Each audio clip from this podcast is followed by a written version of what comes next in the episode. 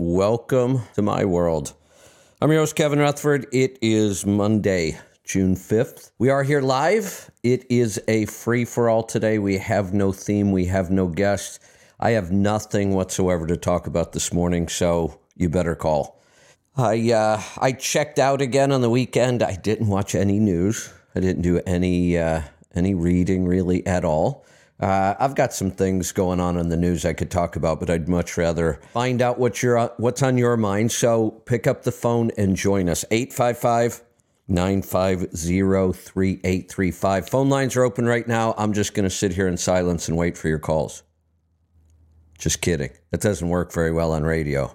Um, so uh, I really have taken a total break from the news. I scrolled a couple headlines this morning, saw some things that are a little concerning, but uh, nothing really changed from when I was reading the news every day. I'm just less stressed and happier. So I'll keep an eye on the big picture, but uh, really taking a break from news overload these days. So I spent all weekend in the garden again. Um, the weather here is absolutely perfect for the garden. We had a little bit of a heat spell early. Um, was a little hard on some of the colder weather crops, but now we're getting those cold nights, nice sunny, warm, low humidity days, and the garden is just absolutely thriving. I can't believe how much stuff I've got planted. I just keep expanding the boundaries. I'm almost out of room, but I've got a lot of stuff in the ground. So, a lot going on. Uh, garlic scapes we're harvesting, peas we're harvesting, asparagus is actually over now. I've harvested a lot of that, but I got to let it grow. Uh, a lot of spring onions, getting ready to do the whole onion crop. Uh, I spent this entire weekend. It really took me a long time this time. I planted 70 tomato plants over the weekend. I didn't have any tomatoes in the ground yet, but I had some big tomato plants in containers. So I had to really dig. I've got these tomatoes about two feet into the ground. They should have huge root balls and they should be nice and steady in the wind. That's a big issue here. So that's really, uh, that was my whole weekend uh, out in the garden and it was wonderful. So we've, uh, we've actually got a pretty quiet June. I don't think we have any guests scheduled till the very end of June. I think I saw June 28th for guests coming up. I've got uh, some new shows I'm working on in the background. The biggest challenge with my show ideas right now is just time. Uh, the schedule's filling up fast. We're really trying to get to the point where we work out a more permanent schedule going forward. I know I've been playing around with some things and moving things around. That's getting ready for our broadcast app. We're either going to finish it up here well, not finish it up, but get it launched uh, and start using it soon, or we may have to step back and start all over. But even if we do, it will go pretty fast. The reason we might take a step back, I think we're going to try to meet on it this week, is because of how much AI has changed. Well, it's changed everything but really anything in the digital world. So the average person right now could have no idea what's happened in the last six months with AI. There'd be no reason for you to know if you weren't following this. There's no obvious signs that AI is growing like crazy. If you're in the digital space, you've got to see it. Virtually every piece of software, every website, every platform is rushing to implement AI in some form. Uh, almost every platform we deal with online uh, is implementing AI, and it's happening pretty quickly. Apps will be changing, software will be changing. Hopefully, we don't see a huge um, shift away from human beings in the workforce. Right now, I, I think knowledge workers are the most at risk. The more, uh, how do I want to say this? The more generic your knowledge base can be, or, you know, I'm thinking of, of the law and attorneys here where really the entire knowledge base is, is written. Mean, we have law books and law cases going back a hundred years. And that's really what lawyers are paid for is understanding how the law was implemented in the past and then building a case around that. And and that all that data is there. That seems like a prime area for AI to really put people out of work. Uh, law clerks, law, lawyers themselves. Uh, it seems like a lot of that legal work could be done by AI. And a lot of legal work is very, very repetitive and, uh, you know, kind of office labor intense. There's one area I've talked about doctors. I really think that uh, you're going to see a lot of AI replacing doctors, which is kind of scary, but maybe not, because if we look at our medical system, I don't know, it's like the fourth or fifth leading cause of death in this country. I, I every time I say that, I'm shocked. Wait a minute, that's the system that's supposed to keep us alive and healthy. Why is it killing us? And nobody ever seems to talk about that. Medical mistakes, medical errors, um, prescription errors, surgery errors, mixing up body parts, all kinds of crazy stuff. People die in the medical system. It really, really needs help. You know, we call it the sick care system, and I've said that it's amazing for trauma, but you have to be careful with trauma. If you're in the wrong place, there's some fairly poor outcomes anytime you are connected to the um, to the medical system itself. I see calls coming in. I need to refresh here. Um, Morgan, are you seeing the calls coming in? Oh, there we go. Okay. Um, so I, I mentioned last week that I may have an AI show ready, and I kind of do. I've got an outline, I've got a theme and a format for it. I've just got to find a time that's going to work. I am thinking maybe Monday.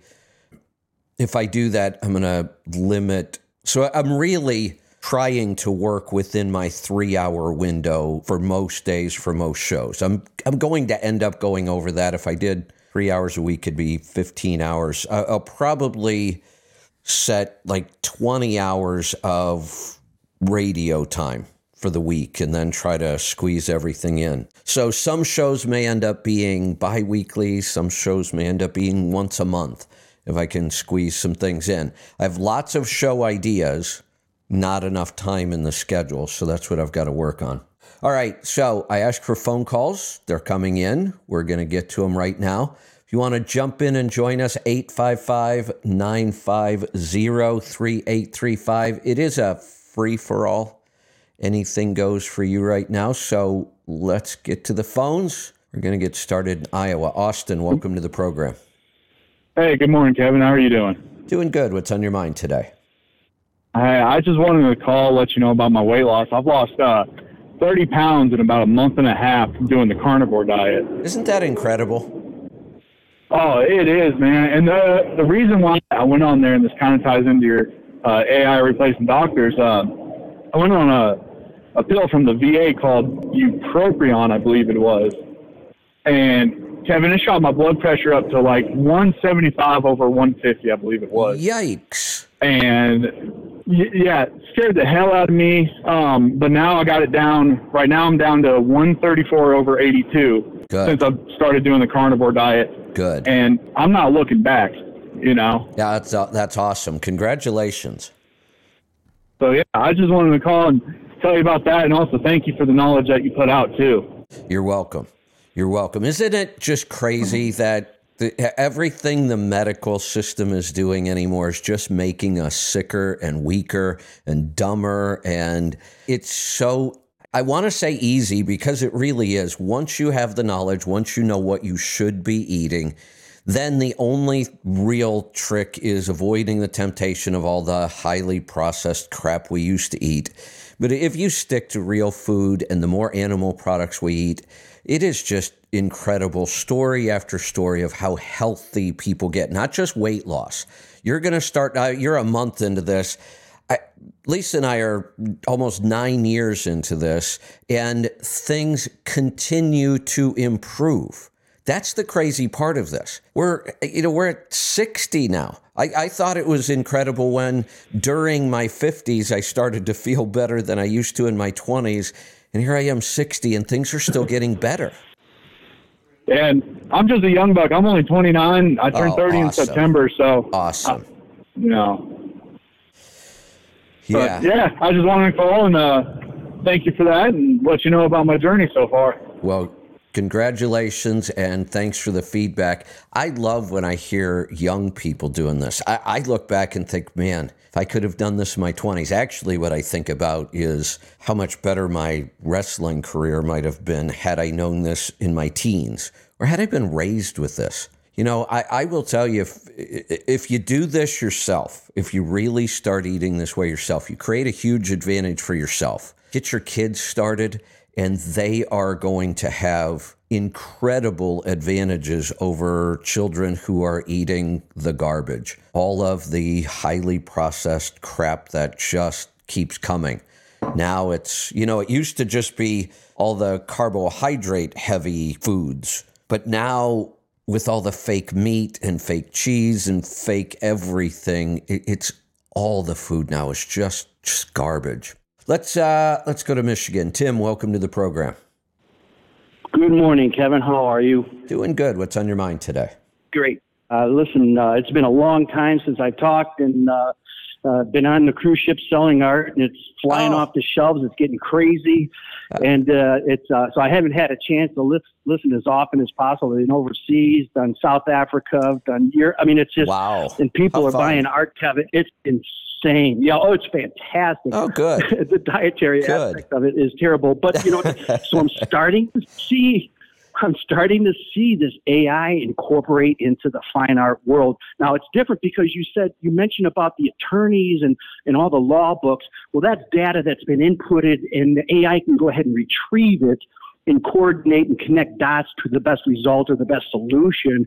Whereas creativity, Kevin, I'm seeing these guys do this. They'll get their style. They may have a style, and they'll incorporate 50% Leonardo da Vinci with a touch Yep. of Van Gogh Yep. with some abstract. I cannot compete with that creativity, and I've tried it. I played around with it, and within nine seconds, it's spitting something out.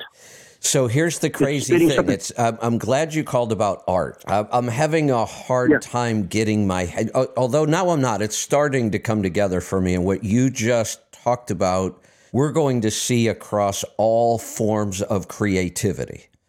The the the legal stuff, the medical stuff, real estate, where there's lots of regulations and it's clear. Those things And are it's concrete. Yeah. Right, right. It's it's there's right and wrong, and it's pretty clear what's right and wrong. Now, I'm going to throw a third area out here, so we could talk about professions or jobs where it's clear. There's law, there's regulations. That's a slam dunk. AI will be is already replacing people. And it's going to happen fast in those areas because it's pretty black and white in a lot of ways. Then we, we're going to talk about creativity, but then there's also this area of opinion and things like politics and uh, that is just that's a mess in my opinion and i'm trying to get people to understand when you're talking about something like politics or climate change or these big picture things where there are no clear facts. There's so many variables. There's so many possibilities the problem there is is we should just ignore AI in those areas completely. Because AI in, in those areas is going to be like a person. It's pure opinion. And whoever programmed the AI and whatever data set the AI has been learning on, it will be just as opinionated as any human being. And that's how we have to So remember how? that. So then, so then, what has changed then? Because if the AI has an awareness, or if the or if the AI has a slant like the general liberal media does, well, then we're not going to be fed anything the correct way anyhow. Correct. Right. That- so that's it's, the so problem it's I see. in garbage out. Right. So so that's one of the problems with AI is it's just going to make the information in in opinion based stuff where we don't have clear facts. Well, here's another good example. I, guarantee you, if we go down the road of some damn virus again with masks and vaccines, the AI is going to be all over the masks and the lockdowns and the vaccines because that's the way big pharma and the media and everybody else was. We're not going to get a lot of, you know, the other side of that issue. So that's a place where AI is just going to make a mess. Yeah, exactly. Right. We'll have a digital Fauci right. because that's the data that it's going to be trained on. Sure. And then, of course, so then everybody's on a, on a smaller scale you may have you know data sets and AI that that trains more on the data that I look at, but they're going to be minor, and you're going to have to go look for them because the media will squelch those. That's exactly right. You will be an extreme minority that will never be on the radar. Right. So, so let's get back to creativity then, because people are, oh my God, look at how beautiful this artwork is. But now I, I, you can't compete with that. But the crazy thing is, the people are considering it original art because the artist had to dictate what percent so, and what kind of art. They made a decision. So I talked about this decision. all last they week put, myself. Okay. And you know, when you look at this, I, I am a content creator. I, that's what I do. I create. I've written a book. I've created courses. I've do webinars, seminars. That that data that I present primarily is mine. I mean, I didn't invent all of these ideas, whether Understood. it's fuel mileage or health or whatever, but I've certainly put a lot of time and effort into research and testing and I've formed opinions. Absolutely. So I it, it's I can look at this and I could panic and say, "Oh my God! If somebody really put their mind to it and sat down and figured out these AI tools, which I've been doing, by the way, since you haven't been listening, I should probably let you know. I started dedicating like three to five hours a day to AI research. I did hear that last. Yeah. Yep. I, I am just almost overwhelmed. No, I'm not almost. I am overwhelmed by it. It's part of why I quit reading the news, other than AI news. But it, it's just from one week to the next, I was following 36 newsletters, and then all of a sudden, I'm following 52 newsletters. So it's happening I, that why would, fast. Why do you do that? Why do you do that to yourself? Why do you do that self? Because you uh, know what? I turned off the news two and a half years ago, and the only news I would get is when I'd hear you talk about something, I go, I can't believe it. I'm trying to get away from this noise, and you bring it up. I didn't know that there was such stupidity in the world. I didn't know people know. were changing names and things and pronoun. I, uh, I'm trying to get away from that, Kevin, and you I keep know. bringing it up. And so, then, and so then you dig deeper into that hole of, of AI. So but, let me but, tell you why. Me let me so, let me make a ahead. statement on yeah, why I'm going to continue doing it. I, the news I could care less about anymore. AI, I'm all over, and here's why. I've been through multiple technology revolutions. So I've talked about the fact that I was early into computers. I was building PCs back in the 80s out of parts from Radio Shack. I was online on social media in the 80s on bulletin boards and Prodigy. I watched that whole revolution companies start out of nothing and become monsters. Dell, you know, Michael Dell selling computers like I was building. Michael Dell was building computers yep. like I was, taking parts, putting them together. He started selling them out of his dorm room. That's Dell Computer. Bill Gates dropped out of college, yep. bought a copy of DOS from one of the, um, it was uh, IBM, I think, that originally wrote Maybe. DOS, and Bill Gates bought a copy of it, became the richest man in the world. Think about this. Do you know how much money has been made selling domain names? way too much. It, yeah, exactly. It was a horrible business model as far as I'm concerned, but people got rich, outrageously rich, because yep. they understood what a radical new technology and what a disruptor with the internet was going to be. So they started way back when they started they buying the right they they would buy names like golf.com you know and anything like, or they would target brand names that weren't on board yet. You know, somebody might have bought Absolutely. Garmin.com because Garmin wasn't on the ball or whoever. Garmin didn't do that. I'm just making right. things up. Right. Then you got to pay through the nose to get it back or come up with a different name. We deal with it all the time. I, I just had a, another URL I wanted the other day. It's $5,000 and it's not even owned by anybody. That sites like GoDaddy now has premium sites.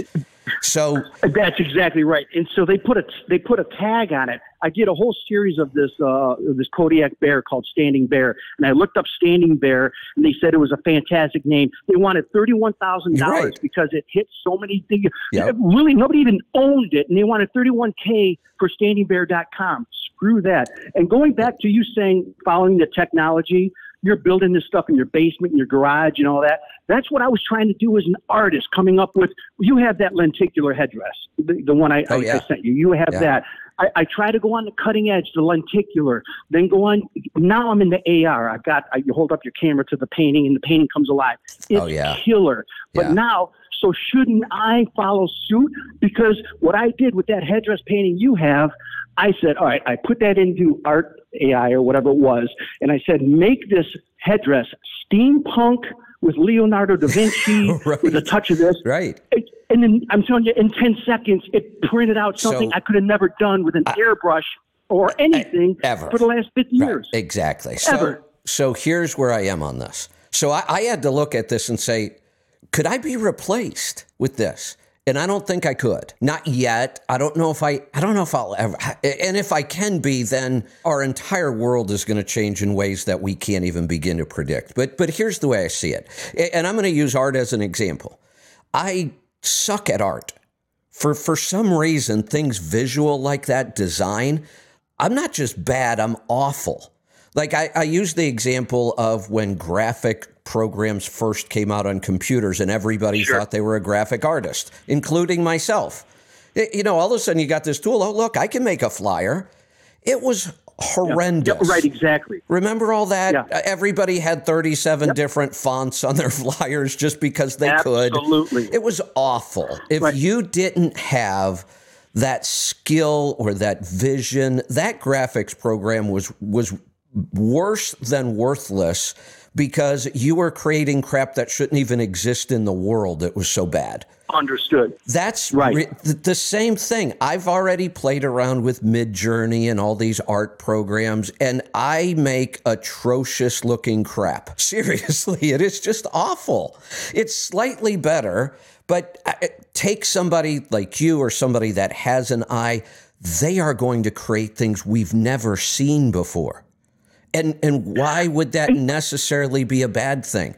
We are taking people who are really good at something and we're giving them a whole new set of tools. I am going to be able to create content that I could not create before. It wasn't possible. Wouldn't have mattered if I would have had a team of people because I don't work very well with teams. I've tried it. I've, I've said, look, I have all this content in my head. I need a editor, I need a copywriter, I need a graphic designer, and we just need to get in a room and just crank out this material. Except I've Right. tried it and it doesn't work. I don't work well. But But but all of a sudden with AI, and I'm only playing right now, I- I have a list of seven potential books I might write because now I can. I've found a tool that I believe I can put out really original content better than I ever could before. Right. And all you have to do is hit the return button, and it will be better than anybody that went and got their doctorate and thesis and writing and all these things that spend years and years and years and years. And you're going to hit enter, and it's going to spit it out and be better than anything that anybody's ever done. Only because only because we're taking the the how do I want to say this? We're taking the routine stuff like you just said, the stuff you kind of go learn. Here's the outline of why you design something using odd numbers instead of even or whatever all those rules are. Those are just rules. They're already written. Everybody has the opportunity to go take those courses. I could take that Absolutely. course. I'd still be Absolutely. I'd still be awful. I just would. No, you wouldn't. But I, no, I, I but, would. But, It- okay, It'd so be the the same thing. with music. I think there is something intricately different about people who are really good. You can teach somebody the rules and they'll put out okay stuff. They're never going to be Van Gogh. Give Van Gogh some new tool and he'll create things that never existed before. Okay, well, and therein lies the key. And this is going to sound far fetched and artsy or whatever, and I don't mean it to be. But man, when I'm in the studio and I turn on the music after your show or before, there's an essence about there's an essence of the painting there's a flow there's a feeling there's an emotion that people depict and they can te- they can they can feel that that Yes. emotion that's into that painting I agree. you are going to remove that but here's the No, thing I don't though think so. because Let- uh, let- Rich, Let me take a step back. So let's say that I just, whatever, you were restricted to only working with pencil. Well, you'd Okay, still sure. create great pencil art, right? yep But what about watercolors? What about oil? What about sculpting? What, what about all these other So- tools that you could create different art with? Just look at AI. It's just another tool. Understood, Kevin. Uh, no, I understand that, but then it comes down to the viewer and or the collector because nine times out of ten, they want to know that the artist touched it. They want to know that Oh, the I know. artist brushed put on it. And so, so now you're going to miss that provenance.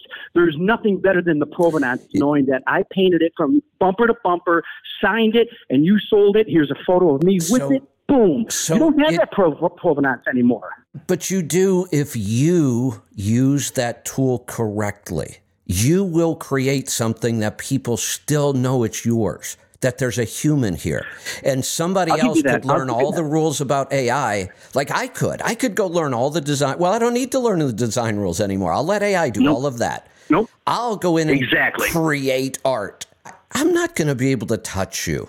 Now, here's what I will say it is going to dramatically reduce the number of people that are putting out really good art. And here's the best example I could come up with photography. This happened to photography uh, 15 years ago, Absolutely. right? You've seen it. Uh, Yep. People who The were Photoshop just killed all great photographers. and iPhones. The iPhone really Yep. put the final nail in the coffin, right? Hell, I don't need big, expensive equipment with filters and lenses. And no, the software can do all that. I just need to point my iPhone at something and take 30 pictures of it. And that's what happened. And Absolutely. are there still photographers out there making money? Uh, there's a few, not that many. I think the same thing's going to happen in art. I try to hit these art fairs as much as I can, you know what, and just to see because I worked that circuit for a long time, and you know what, all that hard work paid off because the harder you work, the luckier you get, and that's my motto. And and I don't see where this future is going, especially for photographers. But going back to what you just said, the provenance, you're right.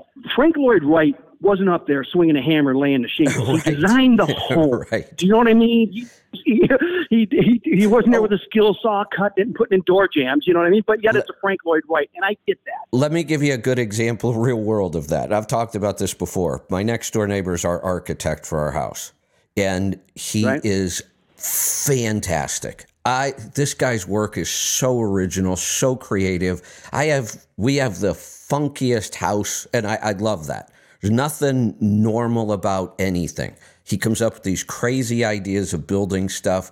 I love the way they look when they're done. They're functional. But then Yeah. but then he decided he should also be the contractor. What a disaster. The funky house is also the something's always breaking and I can't fix it house because I can't figure out what how this thing was even built in the first place. I, I've got Right, six, right. six electrical boxes and nothing's marked right. So as a contractor, he's a total disaster. He our house isn't finished after six years because he ran out of money that that we had already paid him. So it's been six years of trying to get things finished. Uh, so it, it's he has got this incredible talent in architecture and design and functionality, and he should just stop swinging hammers or paying people to swing hammers because he's awful at it. Yep. Yep. Yep. He has his niche. Why extend yourself Right. into something that isn't? Yeah. No. Right. Listen, I, I've taken up plenty of your time. Good talking to you again, sir. And I'm listening as much as I can. If I'm not at sea. I'm I'm listening to you in the studio. So how's, uh, got to get back to painting. How's northern Michigan these days? Northern Michigan. I was just up there. Talk about the weather. We had a string of nine days, not a single cloud. Oh wow. absolutely stunning right there in Torch Lake. Phenomenal. Uh, again, we just we just finished that house about three years ago, and you know what, Kevin? It's never done I because know. all the bells and whistles. They, you know what? We're, we're for, for the Sonos for the Sonos sound system, we're, we're missing six and we can't get more of those, so not all the speakers work. All this different nickel and dime shit that I- just you tear your hair out. And this house has not been done, and not the amount of money that we've spent, and it's still not done. Well, you, I. I feel your pain. I have a mixed Sonos and um, Alexa system. All over, all over the house, I, one day everything's working, and one one day you'll say, uh, "Alexa, play this." I, I can't. I don't have that skill. Wait a minute. You had it yesterday. What happened? Right.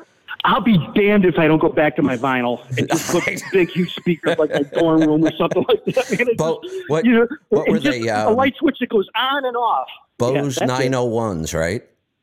Remember the 301 and the 901? Yes, yeah, I was a yeah. freshman, so all I could have is the 301. There you but go. then, you know, the corner, the corner tweeter kind of tilted a little bit so you could direct the tweet. It was right. awesome. You remember that? Yep. Man, if you had a Bose system, man, Oh, you, yeah. you were going to get laid. Oh yeah, and a reel to reel. that out loud. oh, yeah. Oh, check out, man. You're advanced. Yeah. Oh, that was high end. Yeah. If you had, you had to have the the reel to reel to call it a real system. Whether it worked or not, you just put it in. Exactly, right. Look at this. I got a real, That's right. whatever increases my Yeah. chances. Big, big, big, big reels like the size of a car tire. Yeah, which which people like the like the AV guy that came Right. into your classroom with the big projector. You know what I mean? exactly. Wow. Yeah. All right, we digress. all I'll right. let somebody else jump in. Always a pleasure talking to you, sir. I'm going to listen and uh, enjoy your day. All right. All right. Great hearing from you. Let's go to Nebraska. Brandy, welcome to the program. Thank you, Kevin. Um, this subject came about about a year and a half ago, but um, at that time I wasn't able to get on. But it's starting to become a lot more prevalent. Uh, I think it was January or maybe uh, of last year. There was this volcano called uh, Hunga Tonga, and it basically was an undersea uh, volcano. And instead of ash, it blew water vapor into the air and it is sort of affecting uh, the world's climate today. So today's Google feed, um, or at least maybe maybe it was last night's, but it sound crazy, but that the sky is kind of literally falling. That the the the upper atmosphere is condensing, and that means the satellites are getting closer to to each other, which then will cause collision.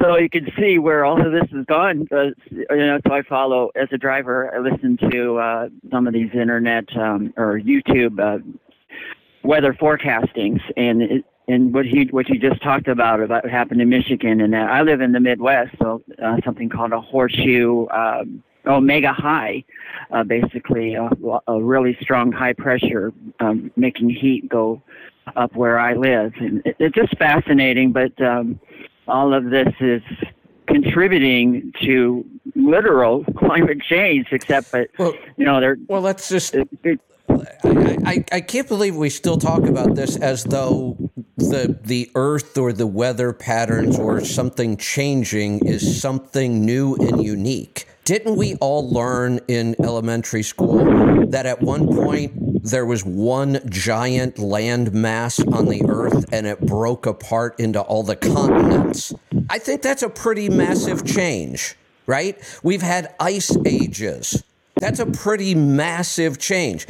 Why do we think the temperature varying a couple degrees is any big deal? Yeah, we, we better figure out how to deal with it. But if we think that's not going to happen, we'd have to be idiots. Of course, the climate's going to change. This planet has never, ever stopped changing. The only difference is that we as we as human beings i'm getting a ton of noise off of your mic if you're using a headset take it away from your nose or your mouth i'm getting a ton of breath noise well, it's really my, loud My guess. i'm sorry. there we go um, so Better? Yeah so of course it's going to change it's never stopped changing radical changes not these little tiny uh, yeah our temperature's one degree off what it was for the last decade massive changes. As human beings, we don't live long enough to see those kind of changes. And for some reason, we seem to be too stupid to figure out that they're happening, they're always going to happen. Well, the one I'm talking is really this Hunga Tonga. This is one that they've well, never. well, right. But so what? So what? We've had massive volcanoes explode over the eons, and it yes, it radically changed the weather and the planet. We've had asteroid strikes that we believe killed the dinosaurs. I don't know if that's true or not, but if it is, that's a pretty big deal. So why are we shocked when these actually minor things happen? That's all these are.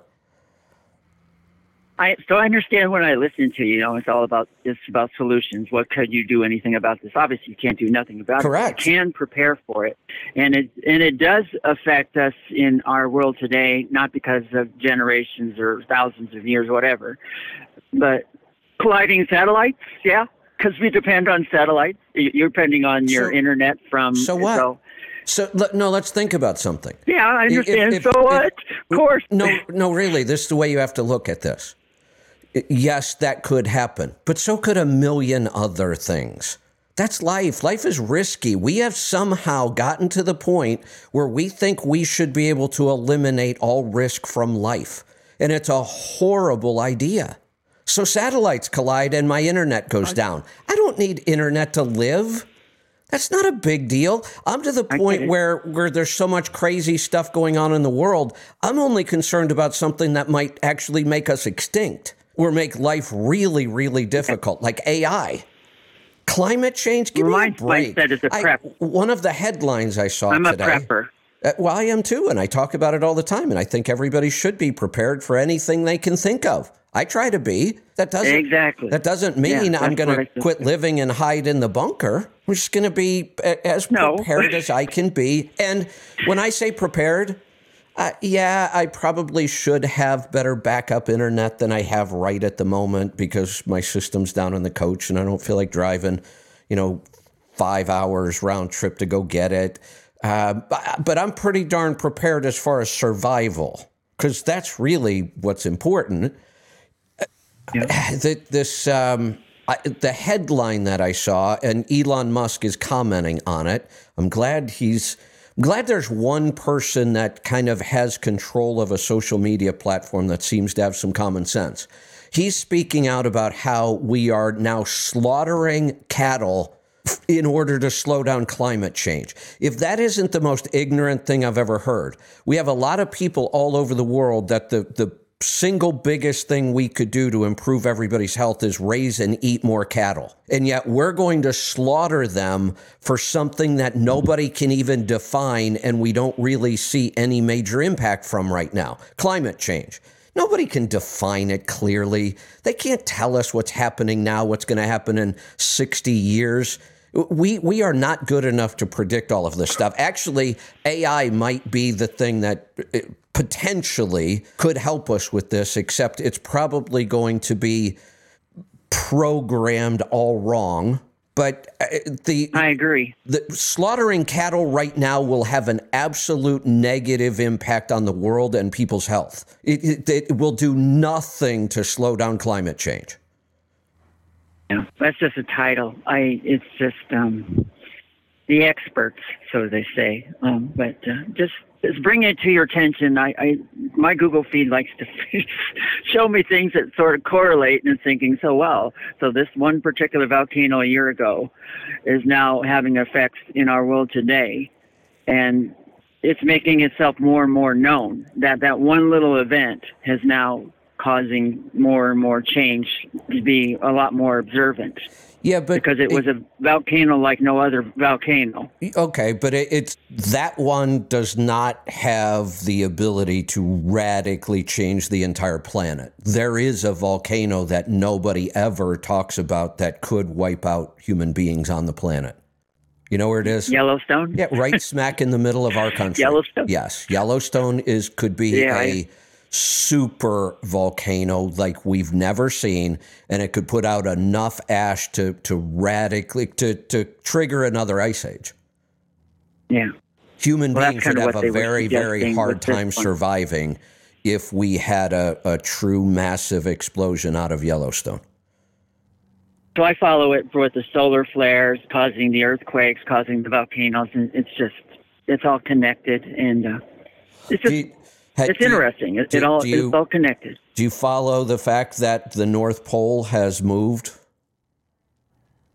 I've heard about. And I don't mean I've heard about all these. Uh, I, I, I don't mean a Yeah. little. I don't mean it shifted, you know, 10 miles. We're talking thousands of miles. It's moving all over the place right now. We're not sure where it's going to go. It, and that could have a huge impact or it might have no impact. It's happened before way, way What in the past, these- and it did have an impact back then. But we, the, the North Pole is actually moving towards the equator. And we don't even really have a full understanding of what that might do. and all these suspicious fires that are happening all over in Quebec. And it's like, so where I live, we're getting the smoke that comes and makes the, the sun or the sky hazy. Yeah. And uh, it's like, where are all these starting from? So, but here's the, And, uh, here's another different- thing we we one we're horrible with our forest management policy. We you know when we started putting out every single fire that started no matter what, started by lightning whatever. And then we allow those huge fuel piles to to accumulate over years or decades. That's how we get these massive fires that seem way worse than they are. Nature almost never allowed fires like that. Nature has fires all the time, so you don't get the the potential for those giant weather changing fires. We've done that with poor forest management. You know, we have to That's remember the, the earth has been through all of this stuff for a million years and everything was just fine. Let's go to Texas. Eric, welcome to the program. Oh, hey, Kevin. Um, geez. now I've got too much stuff swirling in my head. Yeah. But the first thing that pops up is Terry Goodkind's book, Wizard's First Rule. Because Wizard's First Rule is people are stupid. Yeah, we are pretty stupid. Um, For the for what you know, we're considered Yeah. the, the most advanced species on the planet, and in most ways we are. I mean, that's pretty obvious. Nobody else, no other yeah, species. Yeah, no other species figured out how to build skyscrapers and go to the bottom of the ocean and the moon and, and all that stuff. But it's amazing how we can be so intelligent and so dumb at the same time. Um, well, my original point was about the AI, and you mentioned the legal system. And my first thought, not thinking about who programs the AI, is that AI would be logical and so wouldn't be allowed to take over the legal system because look at what just happened. The the guy who led or leads the Oath Keepers, and the, you know he had his January 6th trial. Right. They just sentenced him to 18 years in prison for something that he said in emails and text messages. He didn't even actually do anything, Right. and that's after the judge suppressed um, evidence in his trial that showed that he had nothing to do with any of the stuff that actually went on at the Capitol building. Yeah, so let me let me try to clarify a couple things here. When I say legal, I'm not talking about issues like this. This is way beyond AI at the moment. Something like this is more political than anything, and we know our legal system can be political. If you've got judges, judges are humans. They've got biases. Oh, I know. Uh, juries have biases. We try to eliminate as much of the bias as possible by the way we've set up the rules. What I'm talking about in the legal system is more the everyday contract stuff, leases, real estate law, where it's very, very labor intensive. There's a lot of documentation that has to happen. That's where AI is, is just going to eliminate an awful lot of jobs. Not not at trial or attorneys and criminal law. You had said something not- about attorneys. well, So- yeah, and I mean, uh, you know, what- most of our attorneys that was the do first not. thing I thought of, yeah, course. most of our attorneys never go to criminal trials. That's a very, very small part of the legal field. Most of our attorneys are doing No, but a lot of them do leases sit and across- property and They sit across from each other in uh, boardrooms and stuff, or you know, uh, that's not the right word. Uh, conference rooms. They sit across big tables and modify contracts, and you know, That's- so that a lot of this that's company gonna can go buy away. that company for so many billion dollars. That's that's the place where one person with good AI skills will replace 20 attorneys and 30 law clerks. Ah, okay. That's what I'm talking about. Although, jobs. remember, you you grew up in the computer era. What was it they always said the computers were going to do? You mean the, the I think it's Moore's law of computing? Is that what you're talking about? Or are you No. talking about something else? I get that, but I, I'm I'm talking about how computers were supposed to take over a lot of the work for us, make things easier, and you know, Oh, uh, they- you bring up a good point. I, I'm They- pretty sure They I'm pretty sure that most people who work directly with computers are doing just as many hours, if not more, every day. They're just using computers oh. to get more of it done. You know, to do more and more and more. You know. That's going to happen. It, well, it's already happening. I've talked about it. AI, even though AI could do the work of an entire team for me, that didn't create less work for me. It creates more. Way more. That's why I'm trying to get my schedule under control. I'm looking at this new tool saying, wait a minute, I've been trying for the last 25 years to create some of this stuff, and I can't. I can't. I've tried. I've tried Teams. I've tried whatever. I've tried other technology. Now, all of a sudden, here is this technology that absolutely helps me get these ideas out of my head in a better way. But I, I, I could work 22 hours a day right now and never catch up with all the ideas I have. So, yeah, this isn't going to make me work any less. Sure. I have to figure out how not to get overwhelmed with all the work I want to get done now that I have this new tool. You sound kind of like how Bill Burr described Steve Jobs. You know, Steve Jobs just wandered around in his mom jeans and, uh, and uh, turtlenecks and came up with ideas and then tossed it off to a team of people who then had to figure out how to make it work. and, and and the difference was he was good at that part. He was good at finding people, building teams, working with them, and bringing that to life. I'm not. I've tried. Had I been good at teams, I would have. oh, I didn't know he actually worked with anybody. Well, he has to. You have to. But Yeah. no, I was. But I was joking and making that comparison No, anyway. I know you're not like that. But. Well, well, there are some similarities, no doubt, but but you do have to be able to work with other people to bring those things to life. And you could say, well, no, he just sits back and Yeah. tells them what's to do and pays them. It doesn't work. You, you, there are skills required, Well, is- to, and I, I don't seem to have them. And I don't seem to be very inclined to develop them. So over the years, I've just let these projects kind of die sometimes because I can't figure out how to bring them to life. Well, all of a sudden, I've found a tool, multiple tools, could be hundreds of tools that and maybe I won't be able to. I don't know. I haven't finished anything yet, but this is radically different from any other technology I've ever used in in computing even. Yeah, I wish I could just come up with one idea and do something with it.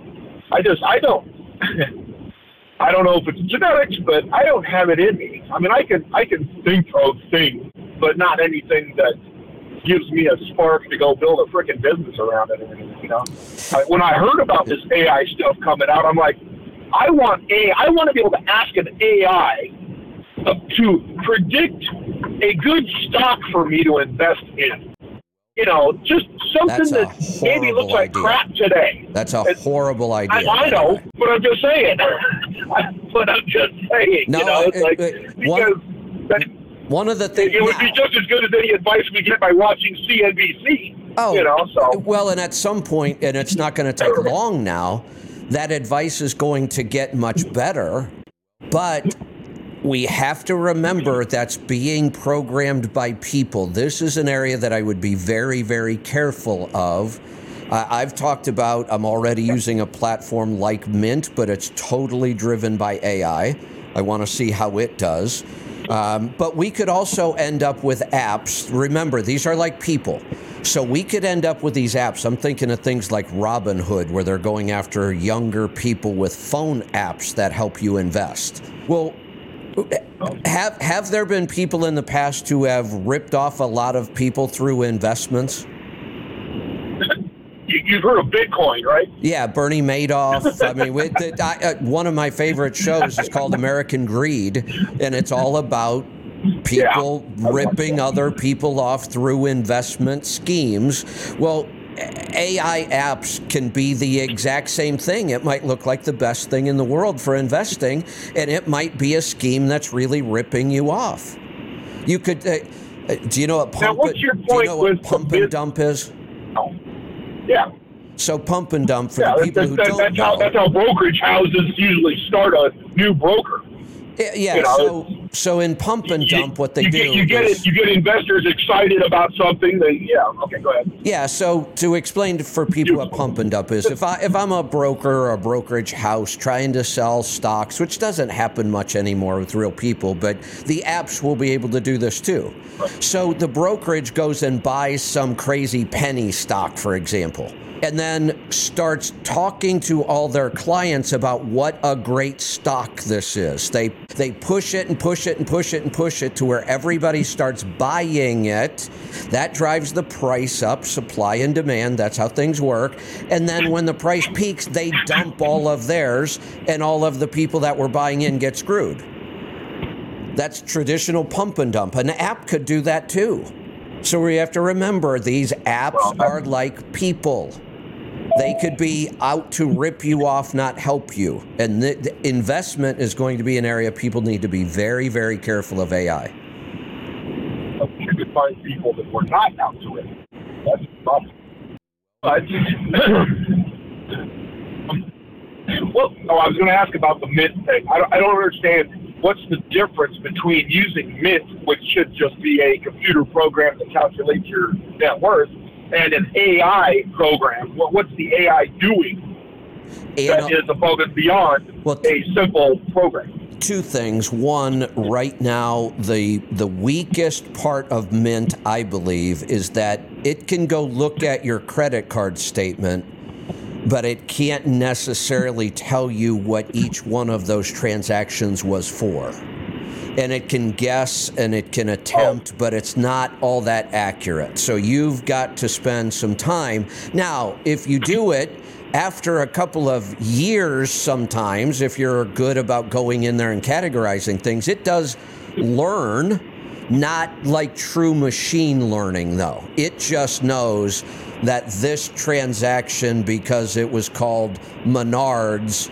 was supposed to be garden stuff. Well, maybe that works until you go to Menards and you buy some plumbing thing. Well, well, now it's confused until you tell it it could be plumbing or garden or food or so it doesn't do very well at that. Oh. AI will be much much better at that. AI will start becoming really really accurate at this. That's one thing. The next thing is we go back to recommendations and analyzing my numbers. Mint, all Mint does is put together the same basic reports over and over and over. AI, though, could go in and say, Oh, we noticed an anomaly. We're seeing a pattern in your spending that is the same pattern that shows up for people who file bankruptcy about six months after this pattern shows up. Think about things like that. So again, it's Mint is just a pre-programmed set of reports. That's it. That's all it can do is spit out that same report month after month, no different. Well, but AI That's all I thought it was supposed to be. Correct, but now now there's a new tool. So you could stick with Mint that can only spit out the same reports, or you could use an AI that's been programmed to warn you or to guide you on how to spend and save and invest. And if it's good AI, it could be awesome. So, uh, you know, I said AI might be used to rip people off in investing, but are there good, really, really good money managers out there that help people do better with their money? Because they analyze their spending and make good recommendations. They are. There are people that are excellent at that, but they're damn expensive. Uh, to pay somebody to go through all of your financial data and figure out your spend, it's not going to happen for the average person. But with AI, it certainly can well, how do you determine that an AI is going to be good until you, you use it and either succeed or fail with it? You have to do the hard work. What? You have, and most people that's what I'm saying. What are they telling peop- you about who's programming this stuff? It, it, there, nobody's going to tell you anything. That's the point. You've got to go do the hard work. That's what I'm trying to get across to people. That don't sit back and think AI is going to change your life in some positive way just by random chance. It might. The odds are probably won't. But what if you go out and you do the hard work and you read and you listen to podcasts and you think through these things and you try stuff?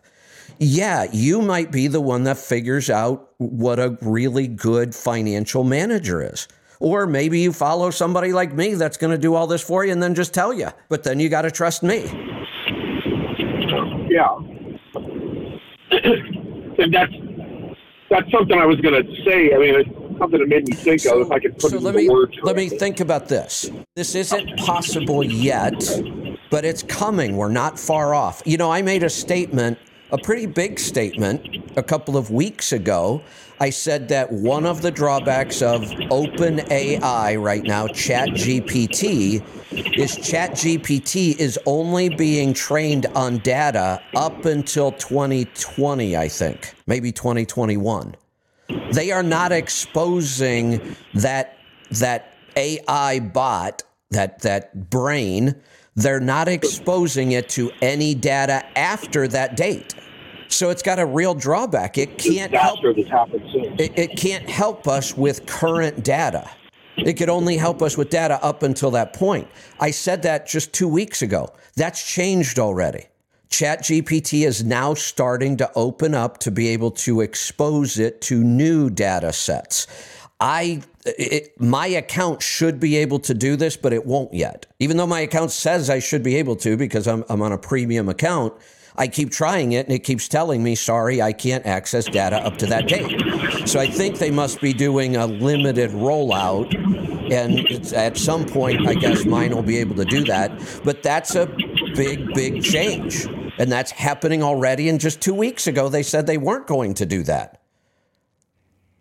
Well, what gets me is that it is all still based on what humans put in, though. You know, garbage in, garbage out. Well, let me And cor- correct. And I was going somewhere trust- with the last story. Let me finish it because I got Okay. I, I went down a rabbit hole and then forgot to finish. So, if I were going to train an AI program on personal finance, you heard uh, the talk about art, where artists are now taking a little bit of Van Gogh and a little bit of Rembrandt and a, uh, a little bit of uh, Remington or whoever, and telling AI, create me a, a painting in that style. That, that's insane. And it actually does it. And you can see the influence of each one of those artists. And that's what, you know, we're so freaked out about. The same thing will happen here. I would take this and I would program a financial AI bot to be like uh, Dave Ramsey and Anthony Robbins, Unshakable. That's what I would train my financial AI bot on, and it would be excellent if that's all it was trained on.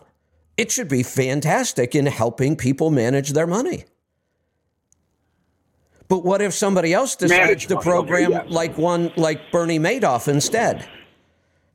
Well, and even what if somebody wants to have their personal finances like Dave Ramsey, but business finances like Robert Kiyosaki? Sure. How are you going to? Why You know, not? what, what what's the result going to be of that? That's well, that's I. To me, you know, when you talk when you were talking about the art, I'm saying, how do you know that combining you know Van Gogh with Manet is going to result in anything that you, want You, you don't look at? you don't I mean, it until could be horrible. It, uh, right. So then you try it and it's horrible and you change and you tweak because if you're an artist or a creator, you see the potential for this tool. Look, if, if I thought that, you know, I, I can only I, I can only dig so many holes with a shovel. So uh, I see this backhoe down the street and it's it's doing the work of a hundred men with a shovel. Why don't I bring a backhoe into my garden? Well, because it's the wrong tool. The same thing's going to happen here. People are going to use AI and create all kinds of crap. But somebody's going to create amazing things we've never seen before. And it's going to be the people that have the talent and do the hard work. I'm not worried Yeah. about somebody Except writing. that A, there's also going to be I, I'm not worried about somebody else there's writing a going to be tens on. of thousands of people who are just going to jump into it and Of course. fail miserably Of course. because they didn't know any better. So Yep, absolutely. And then there are going to be people whose lives will be Well, transformed in positive ways. you sound like an ableist, Kevin. No, no, I'm just kidding. I But- might be. Well, yeah, and but it, but it, mm, I'm stumbling over my own thoughts. I can't even I I- can't even I- put out a We, we, all, we, we right all are. This is such a radical disrupt. I, I, I'm going to make the statement. I could be wrong. There is a lot of hype around this right now.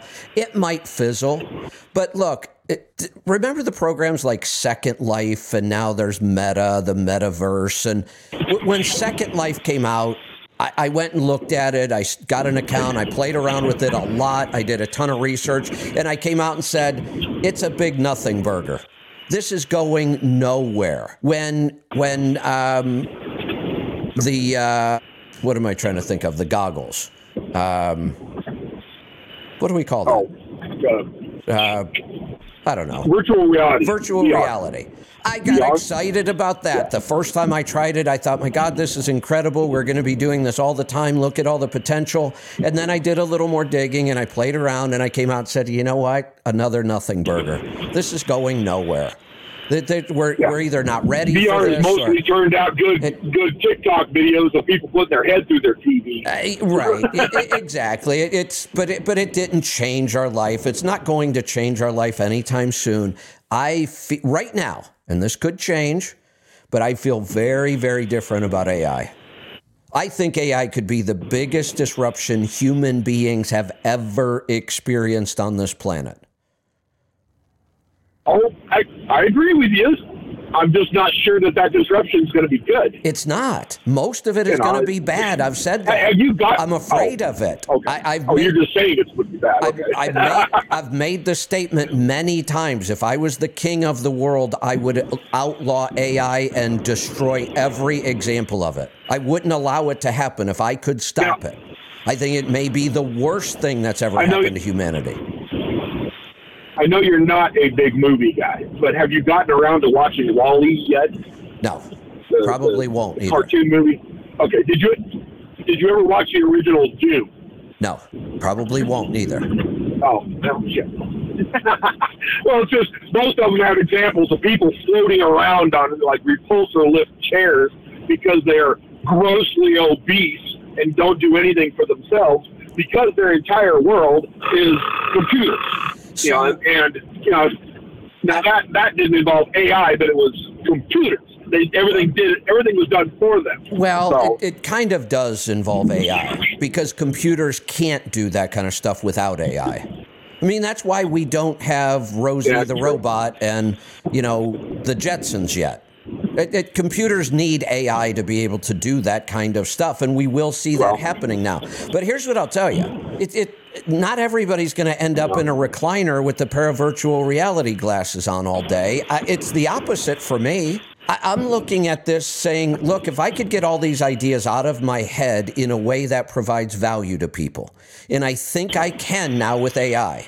Well, I'm also, you know, I've been at this for four decades now. At some point, I, I'm going to start slowing down a little bit, but it's possible for me with AI that I could create value more than ever and spend more time than ever out in the garden at the same time, which I really enjoy. Why wouldn't I be able to use AI to do that? Imagine this. Imagine this What if I wanna go moment. hunting more? Combining AI with the well, combine AI with that deep uh, deep fake stuff. You could actually program a computer simulation to do your show for you. Uh, Because yeah, it's an. AI, it can be predictive. Somebody can carry on a conversation with it. You know, you could be out there actually, you know, pruning your tomatoes right now. That, that, While I'm talking to a damn computer program that just acts like Kevin Rutherford. And, and let's, you know, on, on the surface, we think that is is kind of a bad thing, right?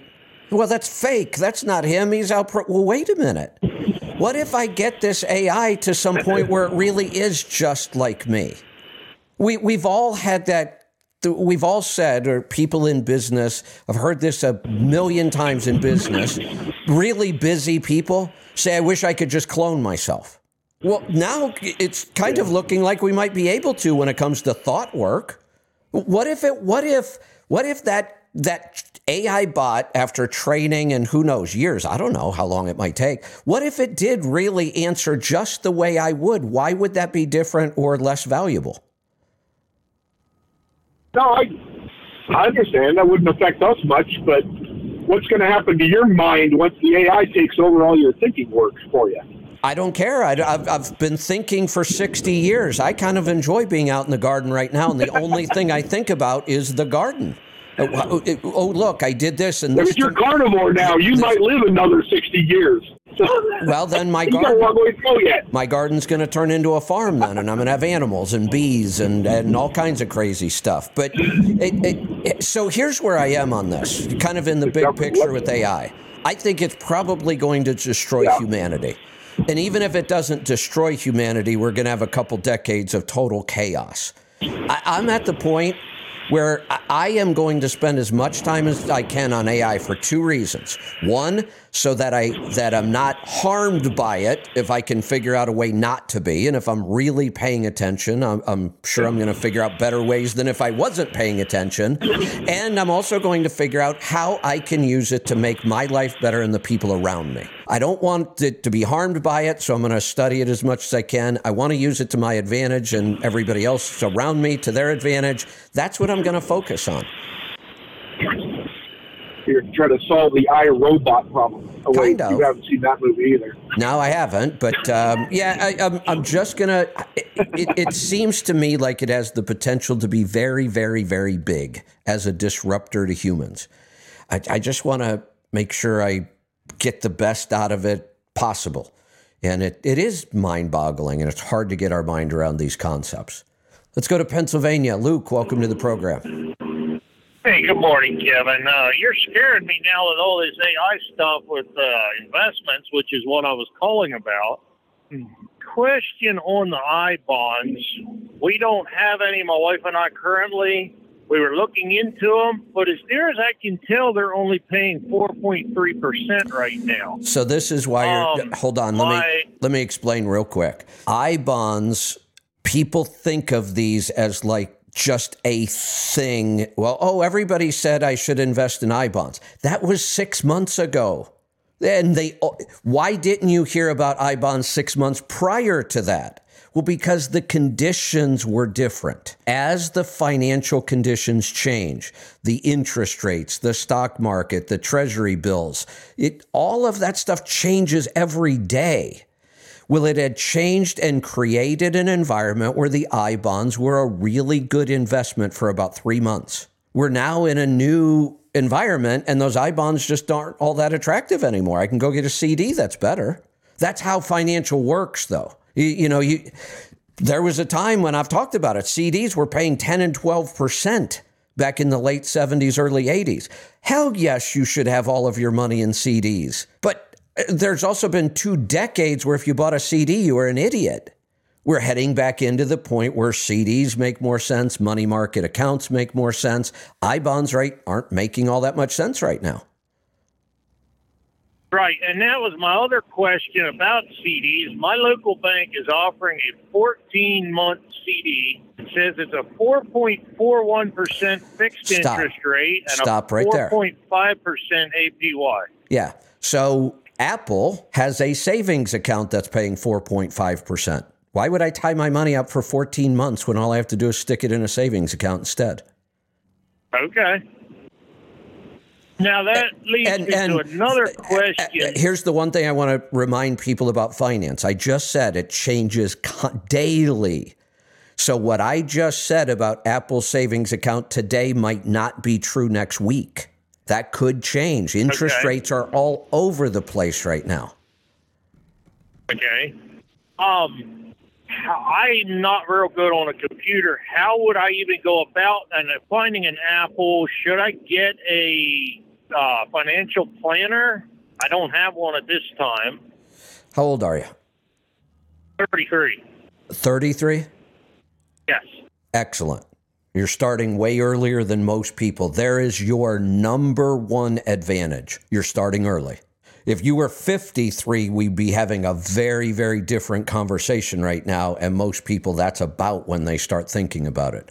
So you've given yourself a huge advantage. What are your financial goals? Well, I would like to invest some money and keep my business growing. Well, stop. I'm a hold, hold on. single truck Hold- owner operator. Hold on. Um, I know people wonder why I interrupt people all the time. I interrupt people because if I ask you some specific questions and you answer them, we can get to the answer a lot faster than if I just kind of let people ramble. Um, I'm pretty good at this, and I usually know at what point I can interject and stop somebody and get them to ask a question, answer a question. You just said I need to invest some money, and then you talk to keep your business growing. Well, that's very, very different than a personal goal of having X amount of dollars by the time I'm 59 years old so I can retire, or having enough money to be able to put down half on a house, or having enough money to be able to put my child through any education they want when they're 18. So the first thing we do is identify a financial goal. That will determine what we do with the money. So you want to keep your business going. I'm not, what does that mean? That you want to have money sitting in savings as a, uh, an emergency fund for slow times, or do you want money to be in, to be able to invest to grow the business? Because those would be two very different goals. Yes, no, I'm not digging into my emergency savings to invest. I am more looking for the future. I have three boys, and I would like to go into business with them someday. Well, wait a minute. And wait, have trucks for them to drive. Slow, slow down. Are you in business today? Yes, Okay. So is your goal in business to grow a fleet? not really a fleet, other than maybe for my boys. Like I'm not looking to go out and hire drivers. Okay. How old are your boys? Uh, the oldest is five. Okay. So we have 13 years at least. Now, that you could get them involved in the business at, you know, about 7 or 8 and actually create some pretty cool tax deductions and create a really cool future for them. Um, now that I understand your goals and you're just starting into your financial life, your goals are actually pretty complicated in a good way because you're thinking about them and you're setting goals. So we have a business we want to be able to to keep very very healthy and then possibly add these children to that business and grow it some. Maybe we just want some cash there that the kids could decide they want to go to school to learn something. You're also talking about, you know, some retirement. So yes, to answer your question, you do need a financial planner. Let me tell you what I recommend.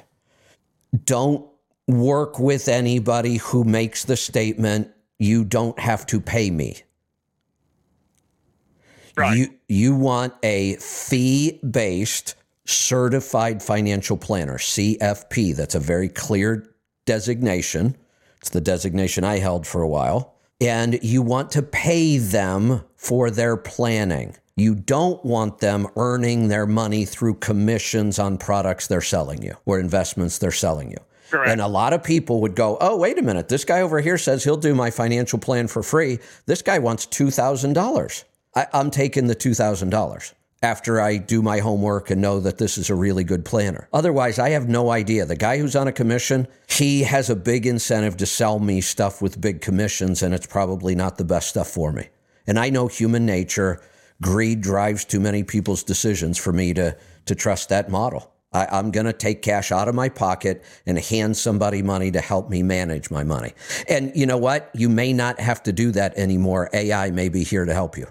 We just need to identify a good AI program that, you know, isn't trying to rip people off, really is using the best financial knowledge to help people. And then this kind of financial planning will become virtually free or very close to it.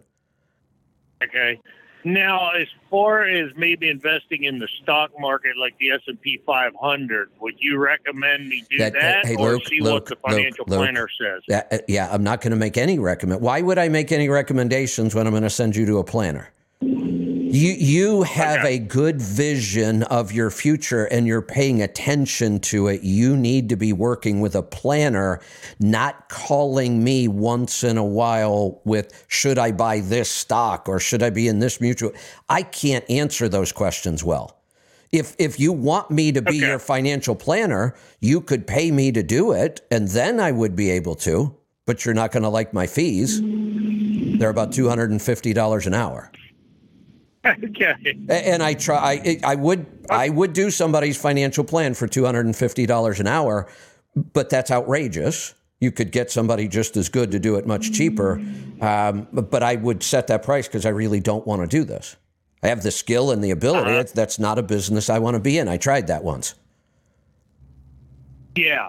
Okay. Well, that gives me some, me and my wife, some pointers. We'll go do some research on a good CFP and go from there. There you go. That'll do it.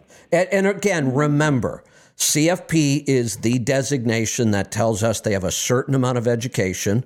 They passed the test. They're required to get more education every year. That doesn't mean all CFPs are good. In fact, most aren't. It's just like any profession. I, I I have a very hard time in any profession finding the people I want to work with.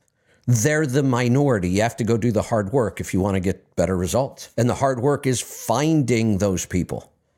Let's go to South Carolina. Bill, welcome to the program. How are you doing, Kevin? Good. What's on your mind today? Hey, uh, all right.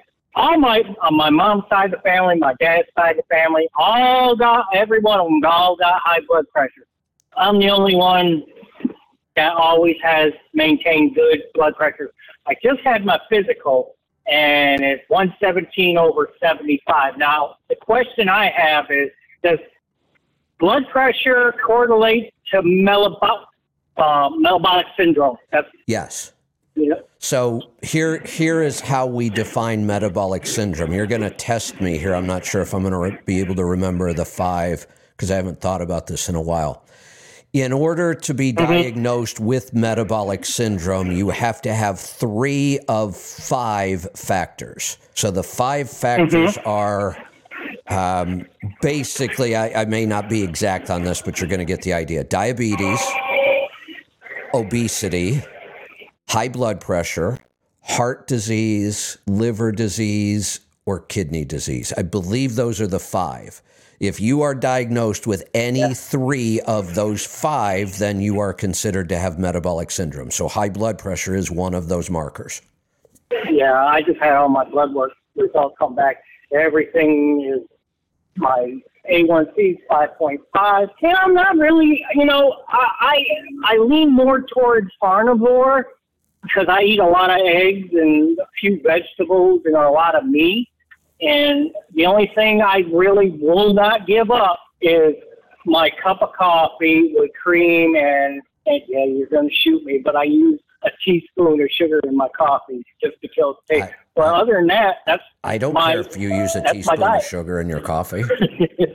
Has no impact on well, I just know I just I know, I know, I know, but I, that's all I really wanted to know because I'm trying to trying to tell my my parents. I'm just like, well, if you cut if you cut these damn grains and these damn sugars out of your diet, you'll feel a whole lot better. And you know, when you're 70 years, well, my dad's like 78, and he's like, well, at my age, do you think I really care? And I'm I- well, you know. Here, here's the thing: we all we all struggle with this. Everybody, we get healthy, we figure out how Mm-hmm. good this really is, and as human beings, we want to share it. We want other people to feel this good. It's really not easy, Mm-hmm. though. It's the hardest thing about this. I I I could look at Oh, yeah. at somebody that's 80 years old and say. I'm pretty sure when I'm 80, I would rather wake up feeling good than wake up feeling like crap every day. And it's not too late to feel better. Yep.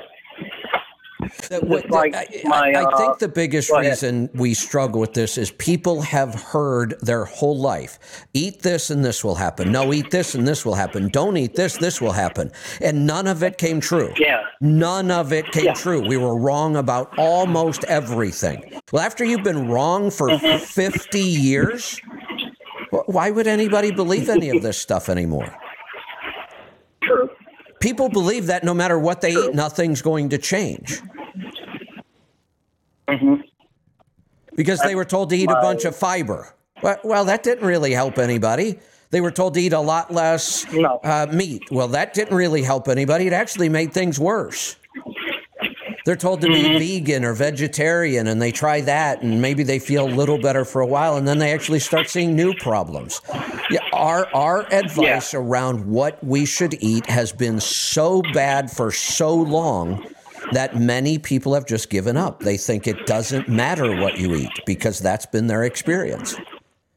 Yeah, that's just. Uh, before I close, I had my my wife's mom's sister's husband just had his gallbladder removed because he was complaining of um of uh oh I can't remember whatever. And then when the doctors went in, the doctor's like, "There's really nothing wrong with the gallbladder." Can you believe his wife told the doctor to take it out anyway? The, the, And he did. then that doctor should be prosecuted for that. That's what I said. I was like, that is about the most asinine thing I've ever heard. The doctor should be prosecuted for that. And I don't mean that Yeah. lightly. Yeah. Well, I know. Did, Oh, I know. did doctors know. forget their first rule? First, do no harm. Apparently. That's the rule Mm-hmm. that, that our medical system is supposed to follow. First, do no harm. Mm-hmm. When you go in and take out body parts that the doctor is standing there looking at it saying, there's nothing wrong with this, you just chose to do harm and you should be prosecuted and you should lose your license. Mm-hmm. Yep. But, but I, that's all I wanted to know about blood pressure and metabolic syndrome. Yep, Uh, you have is- a good. It is one of the five markers, yes. Let's go to Wisconsin. Eric, welcome to the program. Hey, good morning, Kevin. Uh, quick question about L. reuteri yogurt. So we've been doing this for a couple of years, and the last initial batch that we've done was probably 10 or 15 batches ago. Um, and we used organic inulin powder as the prebiotic. But I just recently discovered, uh, my, my wife kind of takes care of this for me while I'm out on the road. Um, she had been making it with the starter, uh, two tablespoons per quart, but she was not adding any inulin powder. So is that a problem, No. or is it Um, not a problem at all? In order for me to answer completely, well, it's not a problem. Let's say there. Did it affect things? Possibly. You may not have gotten the same bacterial count that you would have gotten had you used it. The only way we could ever know that is to test every batch that we make. That's just not practical. Right. We know there's good bacteria in there. You're using good quality dairy. Uh, maybe you didn't get the full bacterial count you you could have gotten. You still probably have ten times more than commercial yogurt. Okay, excellent. And I, so at this point, we have um, two tablespoons of starter. Would you actually use that starter and and now in this next batch um, add Sure. the two tablespoons of inulin Sure. prebiotic? Absolutely. That that kind of the, the prebiotic is it, it serves as like a food for the bacteria, correct? That's what I mean. Yeah, it, it's what we feed the bacteria. Yeah. So if you're feeding bacteria, they can double even more. But I promise you, those bacteria are doubling. There's food in there for them. I mean, there's food in the dairy. That, Okay. That's, uh, you know, traditional yogurt, they don't use any prebiotics or any of that stuff because they're not too concerned about the total bacterial count. They just want it to taste like yogurt and people buy it and think they're doing something good. So you are still getting tons and tons of good bacteria in that yogurt, maybe not quite as much as you could if you threw some food in there. Okay. So would you would would you just start over from scratch, or would you No. just continue on with No, the, the starter we I, got? I, would use your starter. I think Dr. Davis has said he's used an original starter for over a hundred batches, and it was still working. awesome, awesome. You are the man. I thank you very much. You're welcome. Have a great Thanks day. for the call. All right, I'm heading into uh, the final phone call on the board here. So uh, we're at the hour and a half mark. I'd be fine quitting today. Uh, I have a lot of stuff I could go work on. But if you want to call, I'll hang out here. 855 950 3835. Oop, hold on one second. I had a call, but it's back in the queue for some reason. So let me go through the news and see. Oh, um, trucking news. I almost forgot about this. I wanted to talk about this. Um, here's the headline. I've got to go do a little work on this. Trailer liability coverage opens new doors for freight brokers. So, in the past, if freight brokers wanted to have a trailer pool, which some do, and then they can work with power only owner operators, um, they had to own the trailers. They weren't able to lease because of insurance. Insurance companies would not cover rental trailers for brokers or leased trailers for brokers. The broker had to own it. And owning a trailer pool for brokers probably a bad idea for most of them. Now though, the there are some insurance companies that specialize in trucking that they're creating policies now that will allow brokers to lease or rent trailers to create a trailer pool and then work with power only. Uh, I think this could be a pretty big thing. I think you'll see some brokerages grow because of this, and and it does give um, somebody the ability to just own a tractor, not buy a trailer or rent a trailer, and run under their own authority with power only. Uh, it's just another option. It, I, I like options. Options always give us, it, it's one more tool to be able to build my business with. So I like lots of tools. All right. Uh, last call on the board. We're going to go to Nebraska. Brandy, welcome back. Thanks. Um, Kevin, I've had this issue for for the longest time, and nobody seems to have an answer. I I was uh, got a recommendation for a movie, and I got it the Blu-ray, and it's uh, German only, no subtitles. And nobody seems to know how I could watch it. I don't speak German. I don't read German. Even libraries and even translators don't seem to have an answer for this. With your your knowledge of AI and whatever else I could possibly do to watch this, First off, first off, how did you get so interested in a movie that's only in German with no subtitles? Well, it was a so the recommendation is uh it was so you can only get it on on Amazon, and I really thought it was going to have German subtitles. It was going to have subtitles. I didn't know it until it arrived. And it's like, okay, now I have uh, an issue. Now I have a movie that I can't watch, but let's see if there's a solution for it. Uh, trying to see if there's any translators I could put up next to the movie as it played, but nothing is anywhere that would even work. So you're knowledgeable. so thinking, is it possible that you might have a solution? I've even called libraries, and nobody seems to know uh, how I, I, I could watch this. I do sort of but this is changing so fast, and I've played around with so many tools in the last month. Um, I don't have any preferred. There are tools right now, AI tools available that yes, you could run this video through them and translate it into 180 different languages. You got to go find the specific tool. Just search for AI video translators and then play around okay. with it. I, I am it, I am nowhere near that, making a recommendation on these tools yet because I haven't settled on any of them yet. I'm playing around with lots of different tools for audio, video, writing, create just on and on and on and on and on and on. It's it's mind boggling. But if I needed to do this Is right now, is that going to be an app? I uh, could be an app, could be a website it, it's again, it's changing oh, okay. so fast. That's why I can't tell you what it is because I haven't found one that I would use yet. If I had this issue, here's what I would do. If I had a movie and it was in another language, no subtitles, and I needed to watch it or listen to it or knew what's in it, I would be searching this specific term and then I would tweak until I found something there out there. AI assisted video translation, something along those lines. And then I would just have to try each tool till I found one that did it. I haven't had the need to translate okay. a foreign film yet, but I know that there are very powerful AI translators out there already. Okay. that sounds like a, a good search engine, good or a good search decision. So, interested in what the movie's about? no, not at all. There, okay. There, there's All about there's about all right. th- eh, here's why. There's about a thousand movies that people keep calling me and telling me I should watch, even though I tell them I don't watch movies.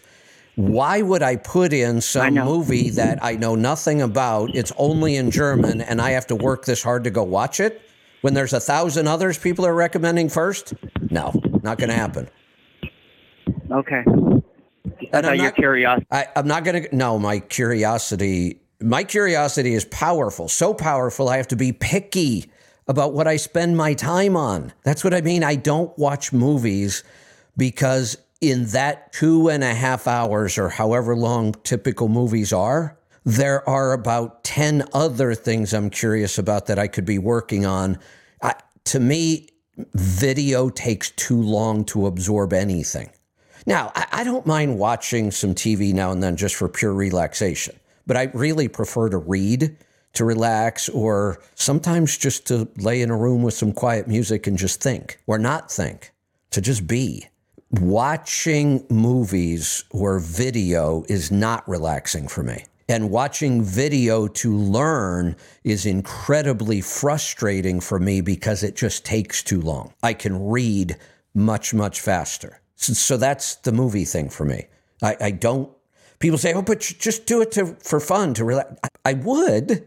I'm not dumb. If I watched movies and I really, really enjoyed them, I would watch more movies. But I've tried my whole life. I, I don't really enjoy them. Now, are there some movies that I absolutely loved over my lifetime? Yeah, but they're so few and far between. For me, I don't know why. I don't even know what makes a really good movie. I can tell you one thing the closer it is to real life, the more I'll probably enjoy it. I, I don't enjoy the crazy action films or sci fi, or I don't enjoy those at all. And a, a movie to be realistic and grab my attention, they're rare. If I enjoyed watching movies, I would do it more. Uh, let me, I saw a bunch of calls here. Let me see if they're screened. They're not screened. Morgan, are we screening calls? Oh, I did refresh. I'm still not seeing anything screened. Huh. Now I see one in the screening room. Okay. Not the system seems to be a little funky today. Not sure what's going on with it. All right, we uh, I've got three calls on the line, so um, I'll start into these here in just a minute. I'm going to stay on top of the um, that trailer liability coverage. That's uh, might be an interesting little twist on what's going on with uh, some brokers. Let's uh, let's go to Texas. Dwight, welcome to the program. Hey, Kevin. Um, in the beginning on this AI, I just focused on how it was going to destroy the earth. Now I'm excited that what can it do for me? Now, obviously, I'm trucking, and I also have you know a a nice little homestead, and so I'm wondering uh, since I'm last leased the Landstar, is there any way with this AI I can use this to search for loads? And then later No. on, I ask about can it help my homestead? So searching for loads, no, not yet. Uh, maybe soon. Okay. Uh, what, like I said, one of the big problems with applications like that is AI needs access to current data, and right now it doesn't have it. So s- some yeah, two yeah. things have to happen. We have to have access to real time data, and and ChatGPT says it's doing that, but I don't have it. Well, I haven't tried today, but as of Friday, I didn't play with anything over the weekend. But as of Friday, I know I tried to to make it see current data, and it it wasn't working in my account yet. Even though I have the account, the premium account that it should be working, I believe they're just rolling it out to to limited accounts. So once that happens, then somebody needs to go build the tool either on Landstar. For you, it would have to be built on Landstar's load board, or Landstar would have to give somebody access to that data to write an AI bot that understands all that data and can interpret it and make recommendations. That could all happen in a month. It could be that fast. But Uh, as of right now, that that doesn't exist, and the load boards will yeah. also be all over this technology. But right now, it's not there yet. Yeah, and you know, Landstar's got a lot, but that's just it. They got page after page. I mean, they, they got tons, and uh, to go through it, and so that's that's, you know, that's where, a problem. That's where AI is going to shine. So let's say that, but but you could also be. All of us could be doing things to get more prepared for AI to help us. For example, if you started to identify yourself what your absolute best loads are, the ones you just love, and you start to create a list. Now, when AI does come along and you're sitting there with this list of these things you really like, now AI can learn from that. But AI will also, once somebody programs that bot, will be able to go in and take into account so many factors. We could put in weather and traffic and fuel prices. And we could say we want loads that stay south of I 40 in December, and we want the lane to have the most expensive fuel price or the lowest fuel price, depending on how we're doing this. Uh, we could just we could create these parameters that are our perfect loads. And now, if you think about it, in order to find those loads in all of that data, you would have to have 30 people working full time. But now AI can do it for virtually free once it's programmed. Yeah, and and you know, and they and, and I have lists, and you can go and make a list, but yes, it does. It takes time, and you know, and then I find out later on I didn't have my trailer selection right or something, and uh, but I say time, time, time, time, well, and wait, the people wait, wait, that figured out figure this. Yeah, let me. So maybe you didn't have the right trailer before and that wasn't that big. It, that's not going to matter now. Your your AI will be able to learn that just like a human does. Right. Be, right now, right. we are all used to dealing with things that have been programmed. And when they're programmed, they don't change. They just do the same thing over and over and over. They're very consistent. Google searches. I mean, eh, we're we're we're trying to use a. Most people are trying to use AI the way they use a Google search, and that's a horrible analogy. That'd be like trying to use a car the same way you used to use a horse. It's a totally different tool. You get we have to learn how to use AI to our advantage. Here's what I'm going to tell you. If we think there's been a divide in our country, the rich versus the poor, the next divide I, have said is health. And I, I do believe that's going to be a big divide. There are going to be people that eat the way we talk about who are oh. going to be outrageously healthy, and everybody else is going to be sick. Well, who's going to have a better life? The people who are really healthy. AI. Right. Everybody's going to have access to AI Eh, but I don't mean in they're not going to all use that access in the same way. Most people are going to sit back and wait for all the stuff they use to change and then they'll just keep using it, but they could also fall victim to what I talked about earlier. Really bad AI that was just designed to take advantage of you like humans can. Most people are going to be fighting that with AI. It's not going to be a pleasant experience for most people. Yeah. Uh, it, let but, me ask you a question. But if we're proactive and we go do the hard work, and it's going to be hard work, it's going to be a lot of reading, it's going to be a lot of testing these things. If you do it, we're going to see people create experiences and things that ha- haven't existed before. Some people are going to do really, uh, really well with this. That's that. So that's my question. I, let me. I read. I don't want to forget it, this. Let me get this in real quick. Okay. I'm going to get the numbers wrong because the numbers were too big for me to fathom. But I believe there's already a science fiction writer, and I didn't recognize his name, I was reading a story yesterday. In like 90 days, he wrote 30 new books. And in the last six months or whatever, since he's had access to this writing tool, he's written over a hundred novels.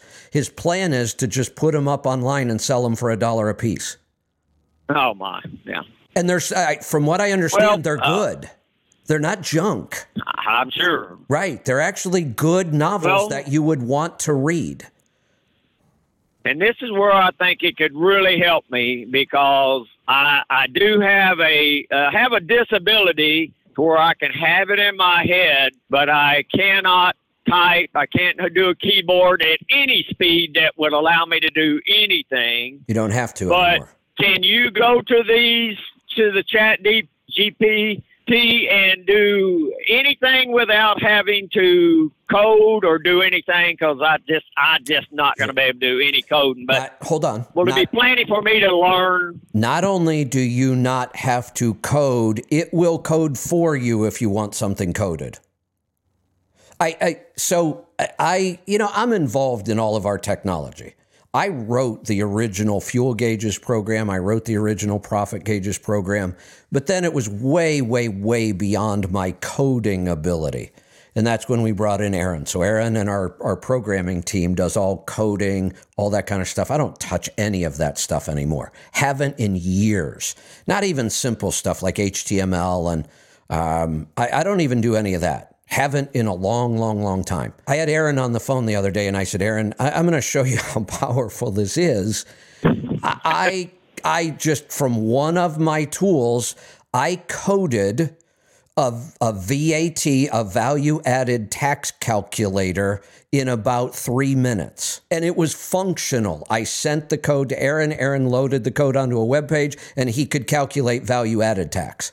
I don't know how to code anything like that. I've never known how to code anything like that. And I actually coded a functioning calculator that could be put on a website and it was working and it was accurate.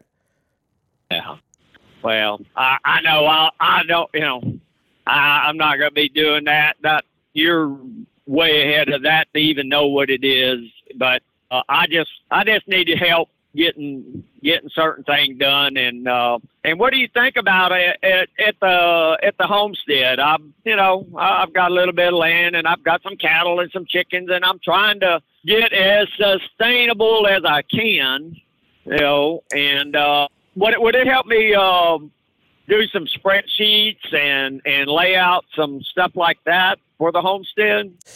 Uh, yes and no. One, um, when we say will it lay out spreadsheets, it could, but we're we're way past that. That'd be like asking AI if it could help our horse be as efficient as our car.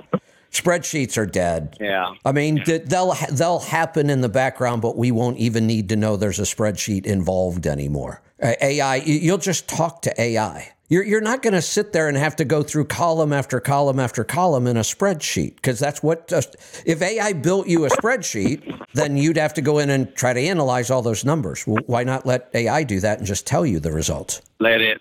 Okay. It's just going to talk to you. You're going to say, "Hey, how's my uh, how- how's how are my finance?" Once this all gets programmed again, you, you can't just go out and open up a web page and say, "How are my finances doing?" Like, there's some setup here, some work. So here's here's about the only because I I kind of sort of do homesteading. I mean, I, I'm trying to be as sustainable and regenerative and produce much of my own food and medicine as I can and. Um, the only use so far that I've found for AI out there, and it makes up for one of my shortcomings. I hate paperwork, documenting. Uh, you know, so I, I've said it. My Yeah, my garden, Yeah, my, my garden is chaos. I, I've got six varieties of peas growing five different ways, but I didn't label any of them. But you know what? AI can I can take a picture of a plant and AI can tell me what it is. Okay. That's that's the Well, limited that's use what I wanted to do was just Yeah. figure out what you know. That's it. Well, let me just throw in a quick uh, health deal, and I'll let you go. Um, sadly, we had a, a funeral this weekend. Uh, my 64 year old cousin and um, her and her twin sister are both passed away now. Uh, thanks to our healthcare system and our uh, the jab, the jab, and some boosters. And um, and so and at the funeral, that's when you catch up with family members. And uh, it's been about a year since I've seen a lot of these people, and my gosh, half of them are coming in in wheelchairs and walkers and canes, and and and a big portion of them were already dead. uh, it, it is people just start eating some real food. Golly, it's crazy. It's crazy. That's that's all I can say. People I- I- get some education and There's there's just overwhelming evidence that this vaccine is really causing people a lot of health issues, and yet you're not going to see it on the mainstream media because all of that stuff is controlled by big pharma. But there are too many anecdotal, you know, stories of people who know somebody now who's had a stroke, who used to be really healthy, who's died, who's rampant cancers are all over the place again. People who never had a cancer diagnosis all of a sudden get cancer. It's stage four, and in three months they're dead. That all of these stories seem way, way, way too common to not be true. I'm I'm curious. I, I'm waiting to see what they put on the birth certificate, uh, birth certificate, the death certificate, as the cause of death. Because when she died, they really, you know, they like, well, uh, well, uh, she went into the hospital uh, because she had broke her wrist, and next thing you know, they were doing surgery, opening her up, and said, oh, her whole insides are dead. They're just dead. There's nothing live anymore. She'll be she'll be dead by in the morning. Well, why? Well, uh, uh, well, we don't know. She's dead.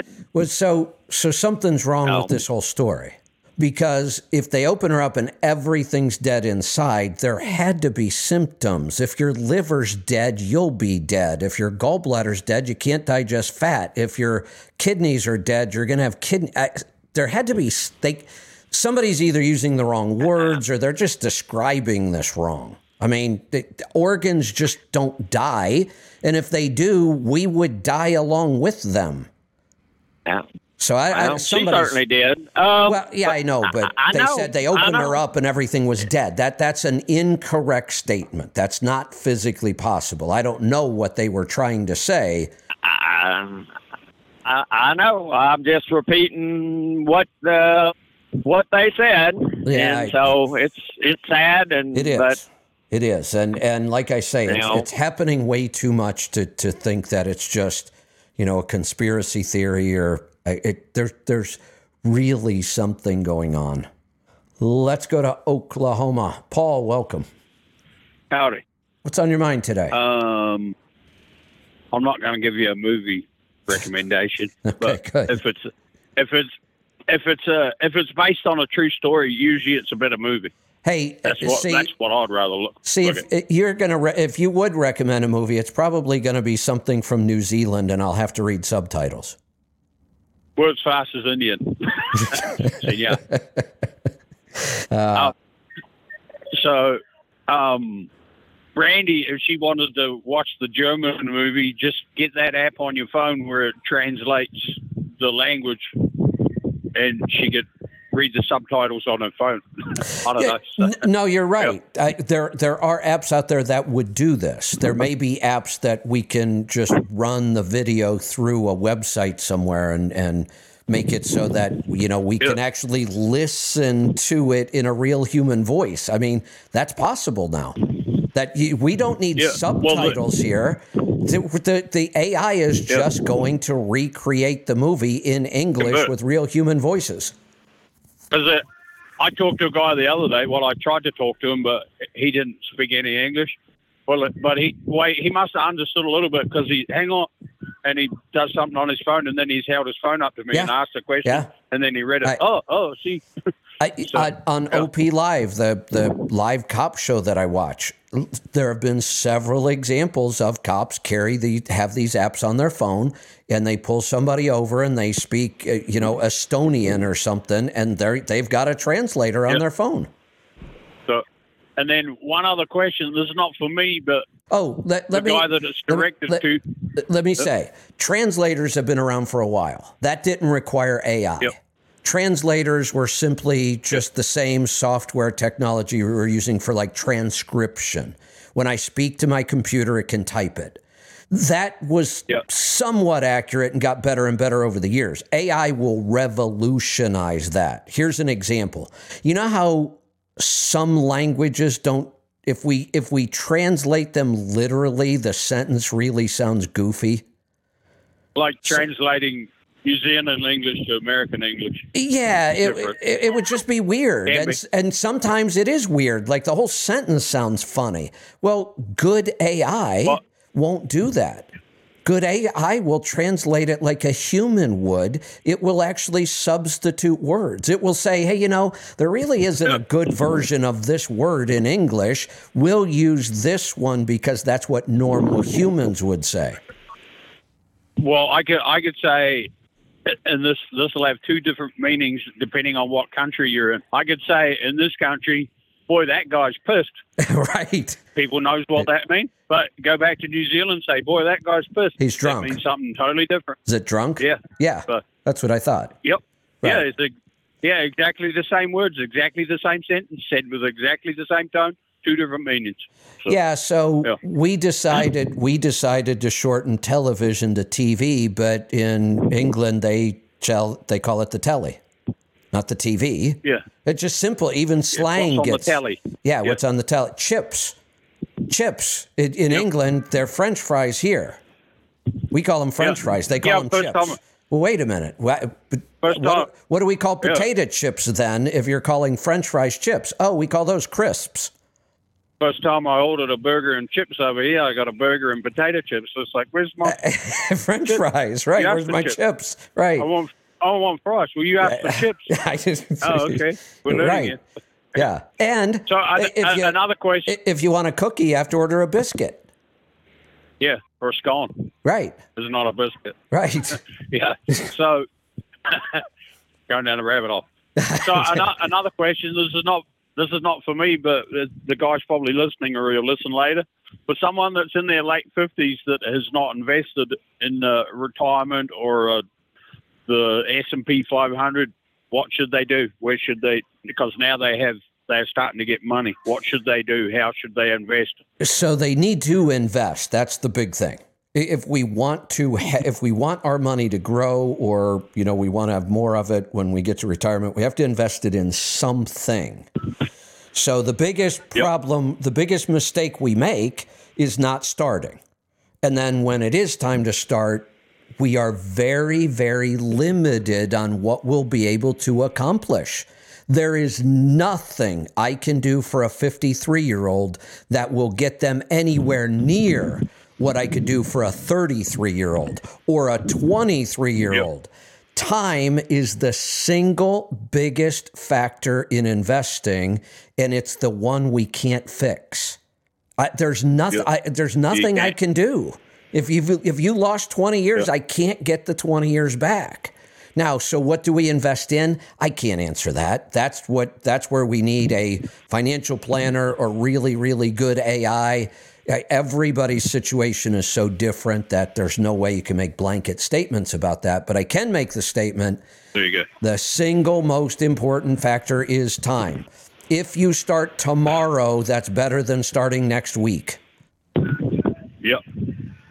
Yeah. Well, uh, I I must have just fluked this one because when I was in my uh, late twenties, early thirties, I invested in a pine tree forest in New Zealand. So even my neighbour asked me, he says, "How did you become so smart when you were a young fellow?" I said, "I don't know. It just seems like a good idea at the time." So I've got a plantation of trees in New Zealand. So Excellent. At least I did something right. Excellent. Yeah. Hmm, so, okay, I got to go. Got to get a signature for him. All right. Talk to you later. Thanks for the call. Okay, bye. Let's go to South Carolina this time. Tony, welcome to the program. Morning, Kevin. How are you? Doing good. What's on your mind today? I forgot to ask Paul about his uh, his tires. Uh, how are you going to ask Paul? Well, you know what I mean. Um, you and him have me from the last week thinking about you know when he said those low uh, small tires and 1.9 gear ratios uh, had me looking at equipment uh, these past couple days. And am I missing something there with uh, with fuel economy and gear ratios? Like is like a 17.5 uh, tire? Will that you know? I'm looking at these these low boys and and the step decks and that that have these smaller tires. Does that give better fuel economy doing like that? So when we get down to the really small tires, the 17 fives and you know even 19 fives, I, I, the honest answer is I'm not sure. I haven't done enough work because those are smaller segments and they don't have any choice anyway. For the most part, if we're using a smaller tire, there's a damn good reason why we're using a smaller tire, and we it probably wouldn't make sense to use any other size. Uh, there is a concept of the shorter the sidewall, the more rolling, the the more efficient it could be because it doesn't flex as much. The smaller and lighter the rotating mass, the more efficient it should be. But at some point, you know, we can't go to zero you know what I mean? There's there's ways to make improvement, but at some point that improvement stops. At what size does a tire become so small that it becomes less efficient? I don't know the answer because I haven't tested it because I haven't seen yeah. the value in testing it. So, uh, and then when we look at all the operations that use these small tires, they're so unusual with aerodynamics, we can't make any comparisons there. So, I don't know the exact answer to your question. Well, you know the answer to this. You know, when you get that good old boy, ah, 24 5 high and tall for oh, me, you yeah. get more mileage. Yeah, right. Because I get, um, I get that in theory where, you know, every turn is a little bit more distance. Um, is, is that true? Uh, well, if like you'll get more so, mileage out of the so tire. L- let me, yeah. Let Let's make a quick analogy here. If I gave you a popsicle that was 10 inches tall and two inches around, would it take you longer to consume that if I gave you one that was half that size? Of course. Uh, it would take us longer. My, my, to, my chemistry degree doesn't afford me that answer. Yeah, it would take us longer to eat the bigger popsicle. That's all the bigger tire is. There's more rubber there to consume. So, yes, it's going to last longer. I could give that advantage to a bigger tire. It's going to last longer. There's more rubber to consume. But that doesn't mean it's the best tire to put on our truck because fuel is really, really expensive. And we have to pay for fuel every single day. And if that tire is, okay, is horribly inefficient, the tire itself might last longer, but it might cost me a fortune. I don't want it to last longer. Yeah, okay, I get the analogy now, finally. Um, do you want to know how long my low pro super singles lasted? Yes. Uh,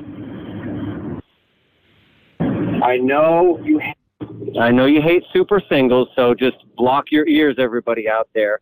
But I do use the um, the Michelin you know, X Energy ones, and uh, the one got, I think, right around 400,000 miles on the, I guess, the rear axle and the front axle. Never, never rotated them. Didn't need to. Uh, was 430,000 miles. At, on those two tires on the front axle. I think that's pretty good. Let's let's do something here real quick. Um, do you remember what you paid for them per tire? I missed that because I want to block out the noise. Dude, how much did I pay? Yeah, what roughly what were they per tire? Well, they were of course uh, something like one thousand or twelve hundred. I uh, yeah. uh, that was of course right you know, a, a, long time ago. years ago. Right. Yeah, I know. That's the part of the problem with testing tires for their cost effectiveness is it takes us so damn long to wear two sets out to be able to compare them. We might even be onto a different truck by then. So many other things have changed that you can't make that comparison at all. Uh, it, my calculator doesn't even want to calculate that number. I'd have to figure out why I'm doing it wrong. That the cost of that tire per mile is f- fractions of a penny the cost of the tire itself at that uh, point becomes inconsequential. We can't even measure it in our operation. Oh, right. As far it, as it's being, be, well, uh, I, I, should be able to do that math in my head. It's almost like a quarter of a penny per mile. It's like 0.3, I think. Well, doing the math in my head, right? Yeah. But but what if that tire now cost you four cents a mile in fuel? Who cares if Yeah, it's free? well, you course, could, you yeah, could you give me these tires and I'm not going to put them on my truck. If they were free, Yeah. they wouldn't be a Uh, bargain. tell me what I'm missing here is I always did them, of course, because when I first saw them, I'm like, that that looks just so cool. There's no way they can haul the weight. And then, of course, I heard they they do more. But second, you don't have to match the two up on the dual. Exactly. When one blows, of course, you just got to replace one. Where you're wasting tires. It, when you blow one on a dual, you got to match it up. So you're buying two new tires anyway. That and keeping the pressure even. That's a pain in the ass. So I like it for those three reasons alone. Exactly. And it, there is no weight difference. That's a miss. I, I didn't save like a hundred pounds. I don't know why, but it's just from from compa- uh, you know matching the two up is why I do it. So there there was a talk of weight savings, but every time they tried to compare them, they weren't comparing apples to oranges. They would take a truck with 24/5 deep lug and iron rims and then say, if you replace these with low profile wide singles, it, it saves about 400 pounds on the truck, I think might have been the number. And it probably did. But if you're already running a small, low profile single tire and aluminum wheels, yeah, you're not going to see a whole lot of savings by switching. But that's how they kept making that claim that you were saving 400 pounds per truck. Uh, they took the worst case scenario and compared it to the best case. Um, if I can switch switch gears, do you have me beat on mathematics when you and Bruce talk about speeds and the rear axle ratio and the RPM? Is there some kind of formula? And if if that's too much uh, skipping around, you you can say I thought we were talking about tires. No. So are you saying is there a formula to figure out gear ratios and speed and all that? Yeah, I have a calculator that does it. Yeah. Yeah, and you know, I built my calculator like an algebra model. If if we have four factors total, give me any three and I can calculate the fourth. And that's how my calculator works. You could give me speed, RPM, tire size, you know, whatever, then I could say, okay, if we change the tire size, here's what happens to the RPM. So I can calculate it in any, Okay, any direction, but there, time. There is a calculator for doing that. Now, the calculator is just a tool, and somebody could run all the numbers they want through that tool. But if they don't understand how to spec a truck with the right gear ratio, the calculators don't do you a whole lot of good. I won't waste people's time with that. I can I can look that up myself. But do I need to know that formula for whatever reason as a driver to operate this machine correctly? The only reason why I was trying to figure it out is I can't figure out which gear in this thing is direct, and I suppose that's the most efficient gear from what I'm hearing uh, from you guys. And I don't know if it's that- 12th that- or 13th. I'm going to guess 12th. Let me correct something. There was a long time where if you listen to us, you would think that direct was the most efficient gear.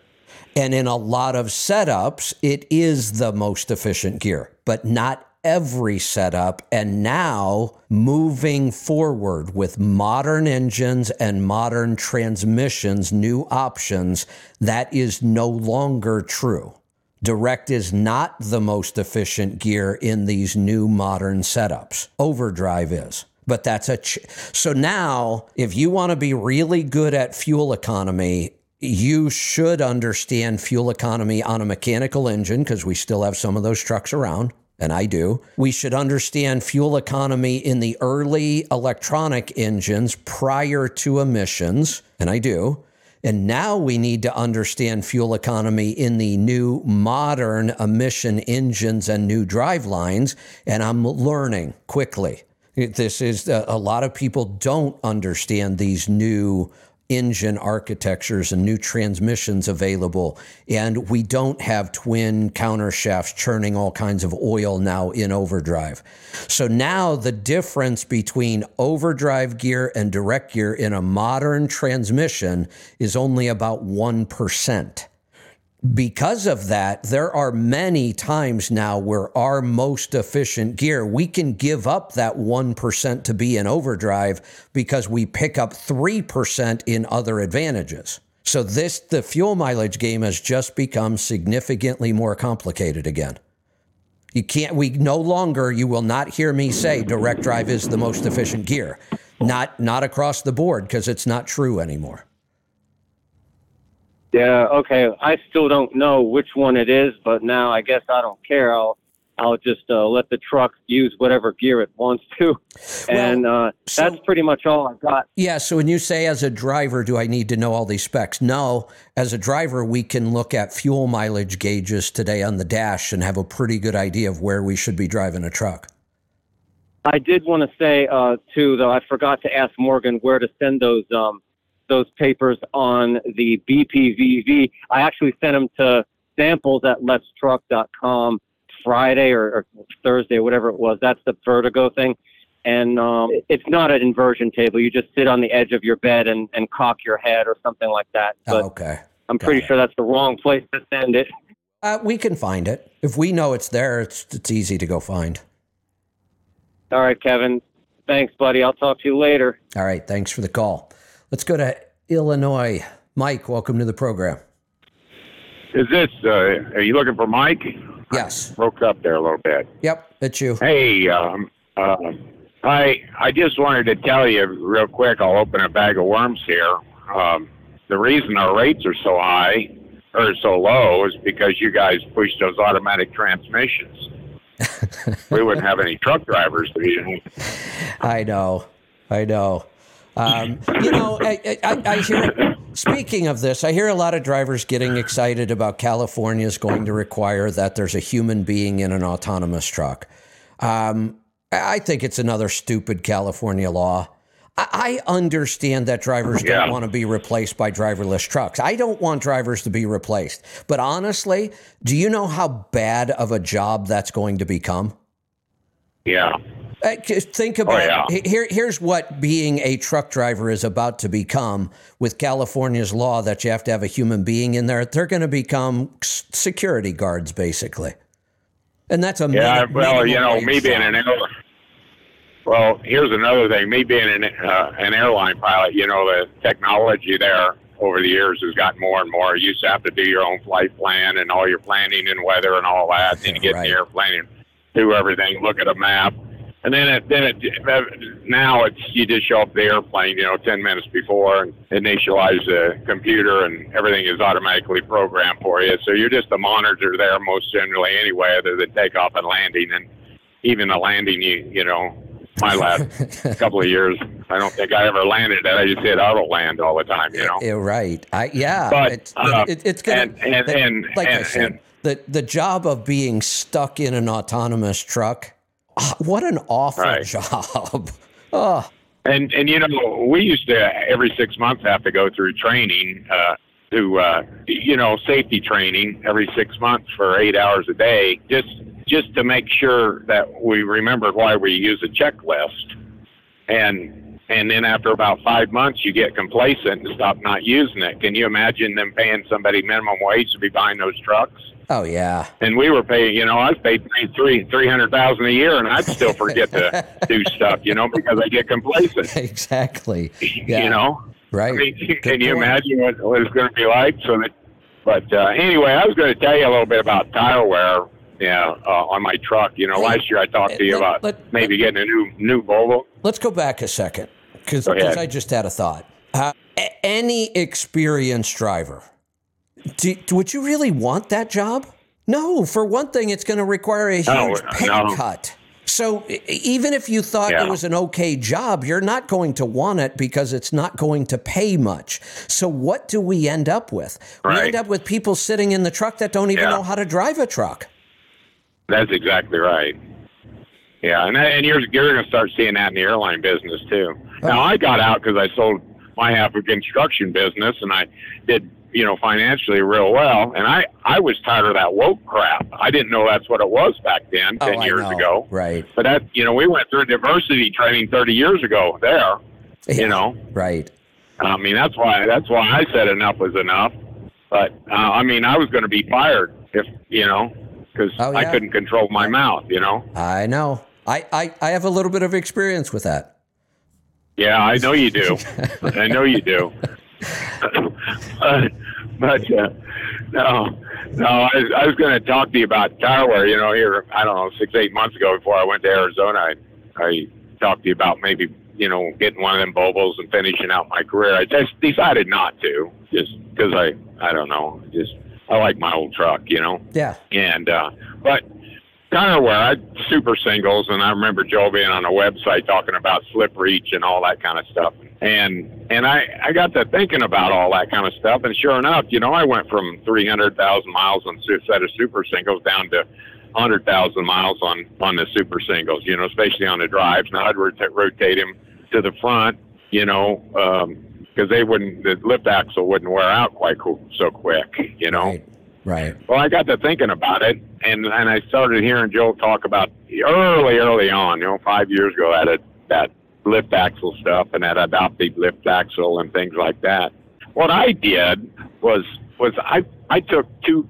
I bought two air pressure gauges that are made for outside. They've got oil in them. They're three inch in diameter, and I built a bracket back there behind my cab and it's right right beside the regulator that regulates the differential between the front and the back axle. And you can you can operate the differential difference with a 9 16 inch wrench. So I run a pressure gauge for my back axle airbags and one to my front axle airbags on my lift axle. And over uh, you know period of time, I could I figured out weighing uh, there's a scale by my house that that um, uh, will just weigh a single axle is all it is is a steel plant. Oh yeah. And so I'd get loaded and I'd go up there and I'd sit there and I figured out that 60 pounds on the back axle was 19,000 was 19,000 pounds over time of weigh-in, and that was 60 pounds of air pressure.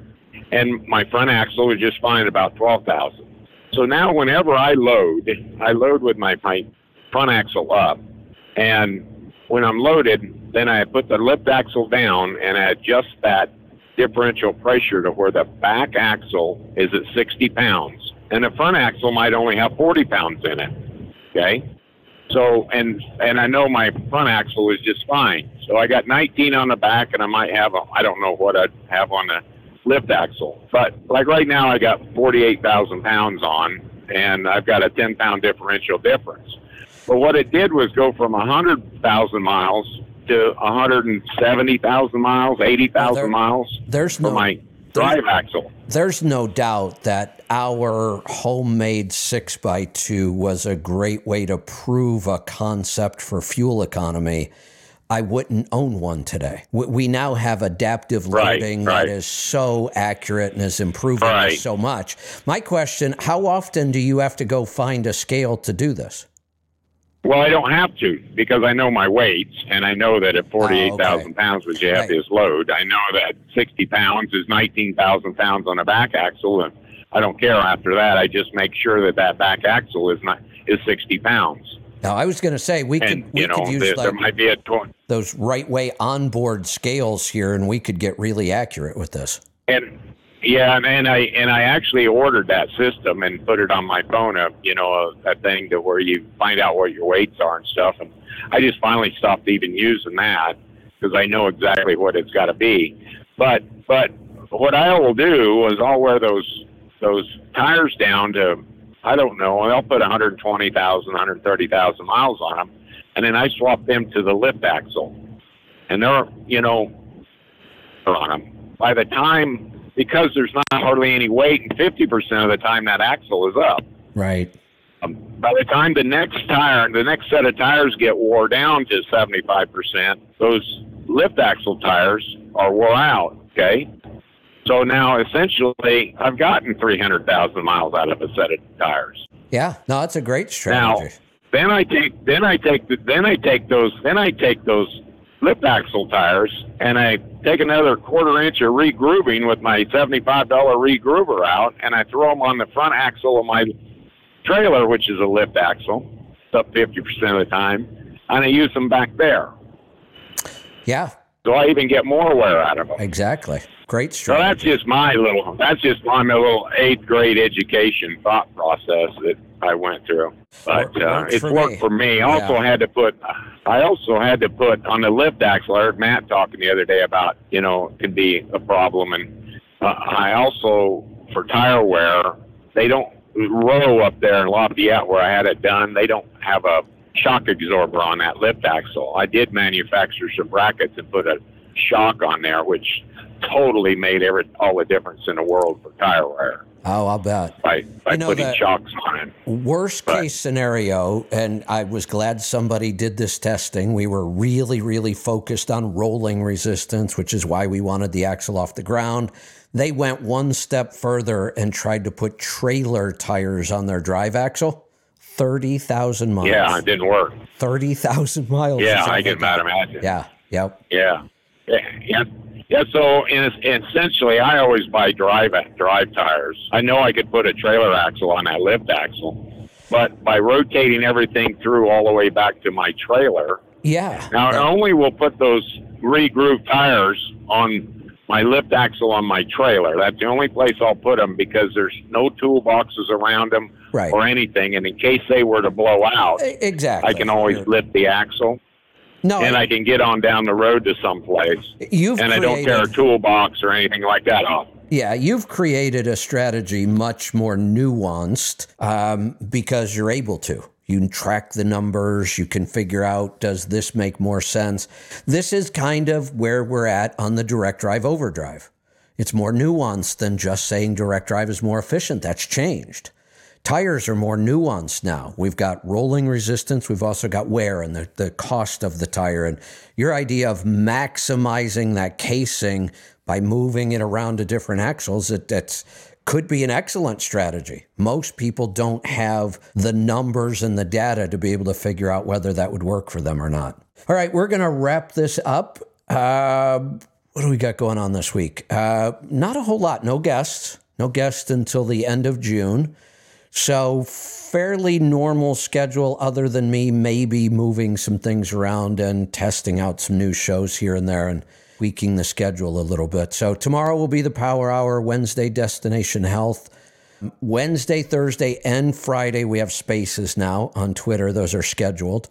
I'll get those. Uh, I'll get them scheduled today so you can see them and set a reminder. Other than that, fairly normal week. So we'll see you back here tomorrow. Be safe, be profitable, be fit and healthy. Always do the hard work and master the journey.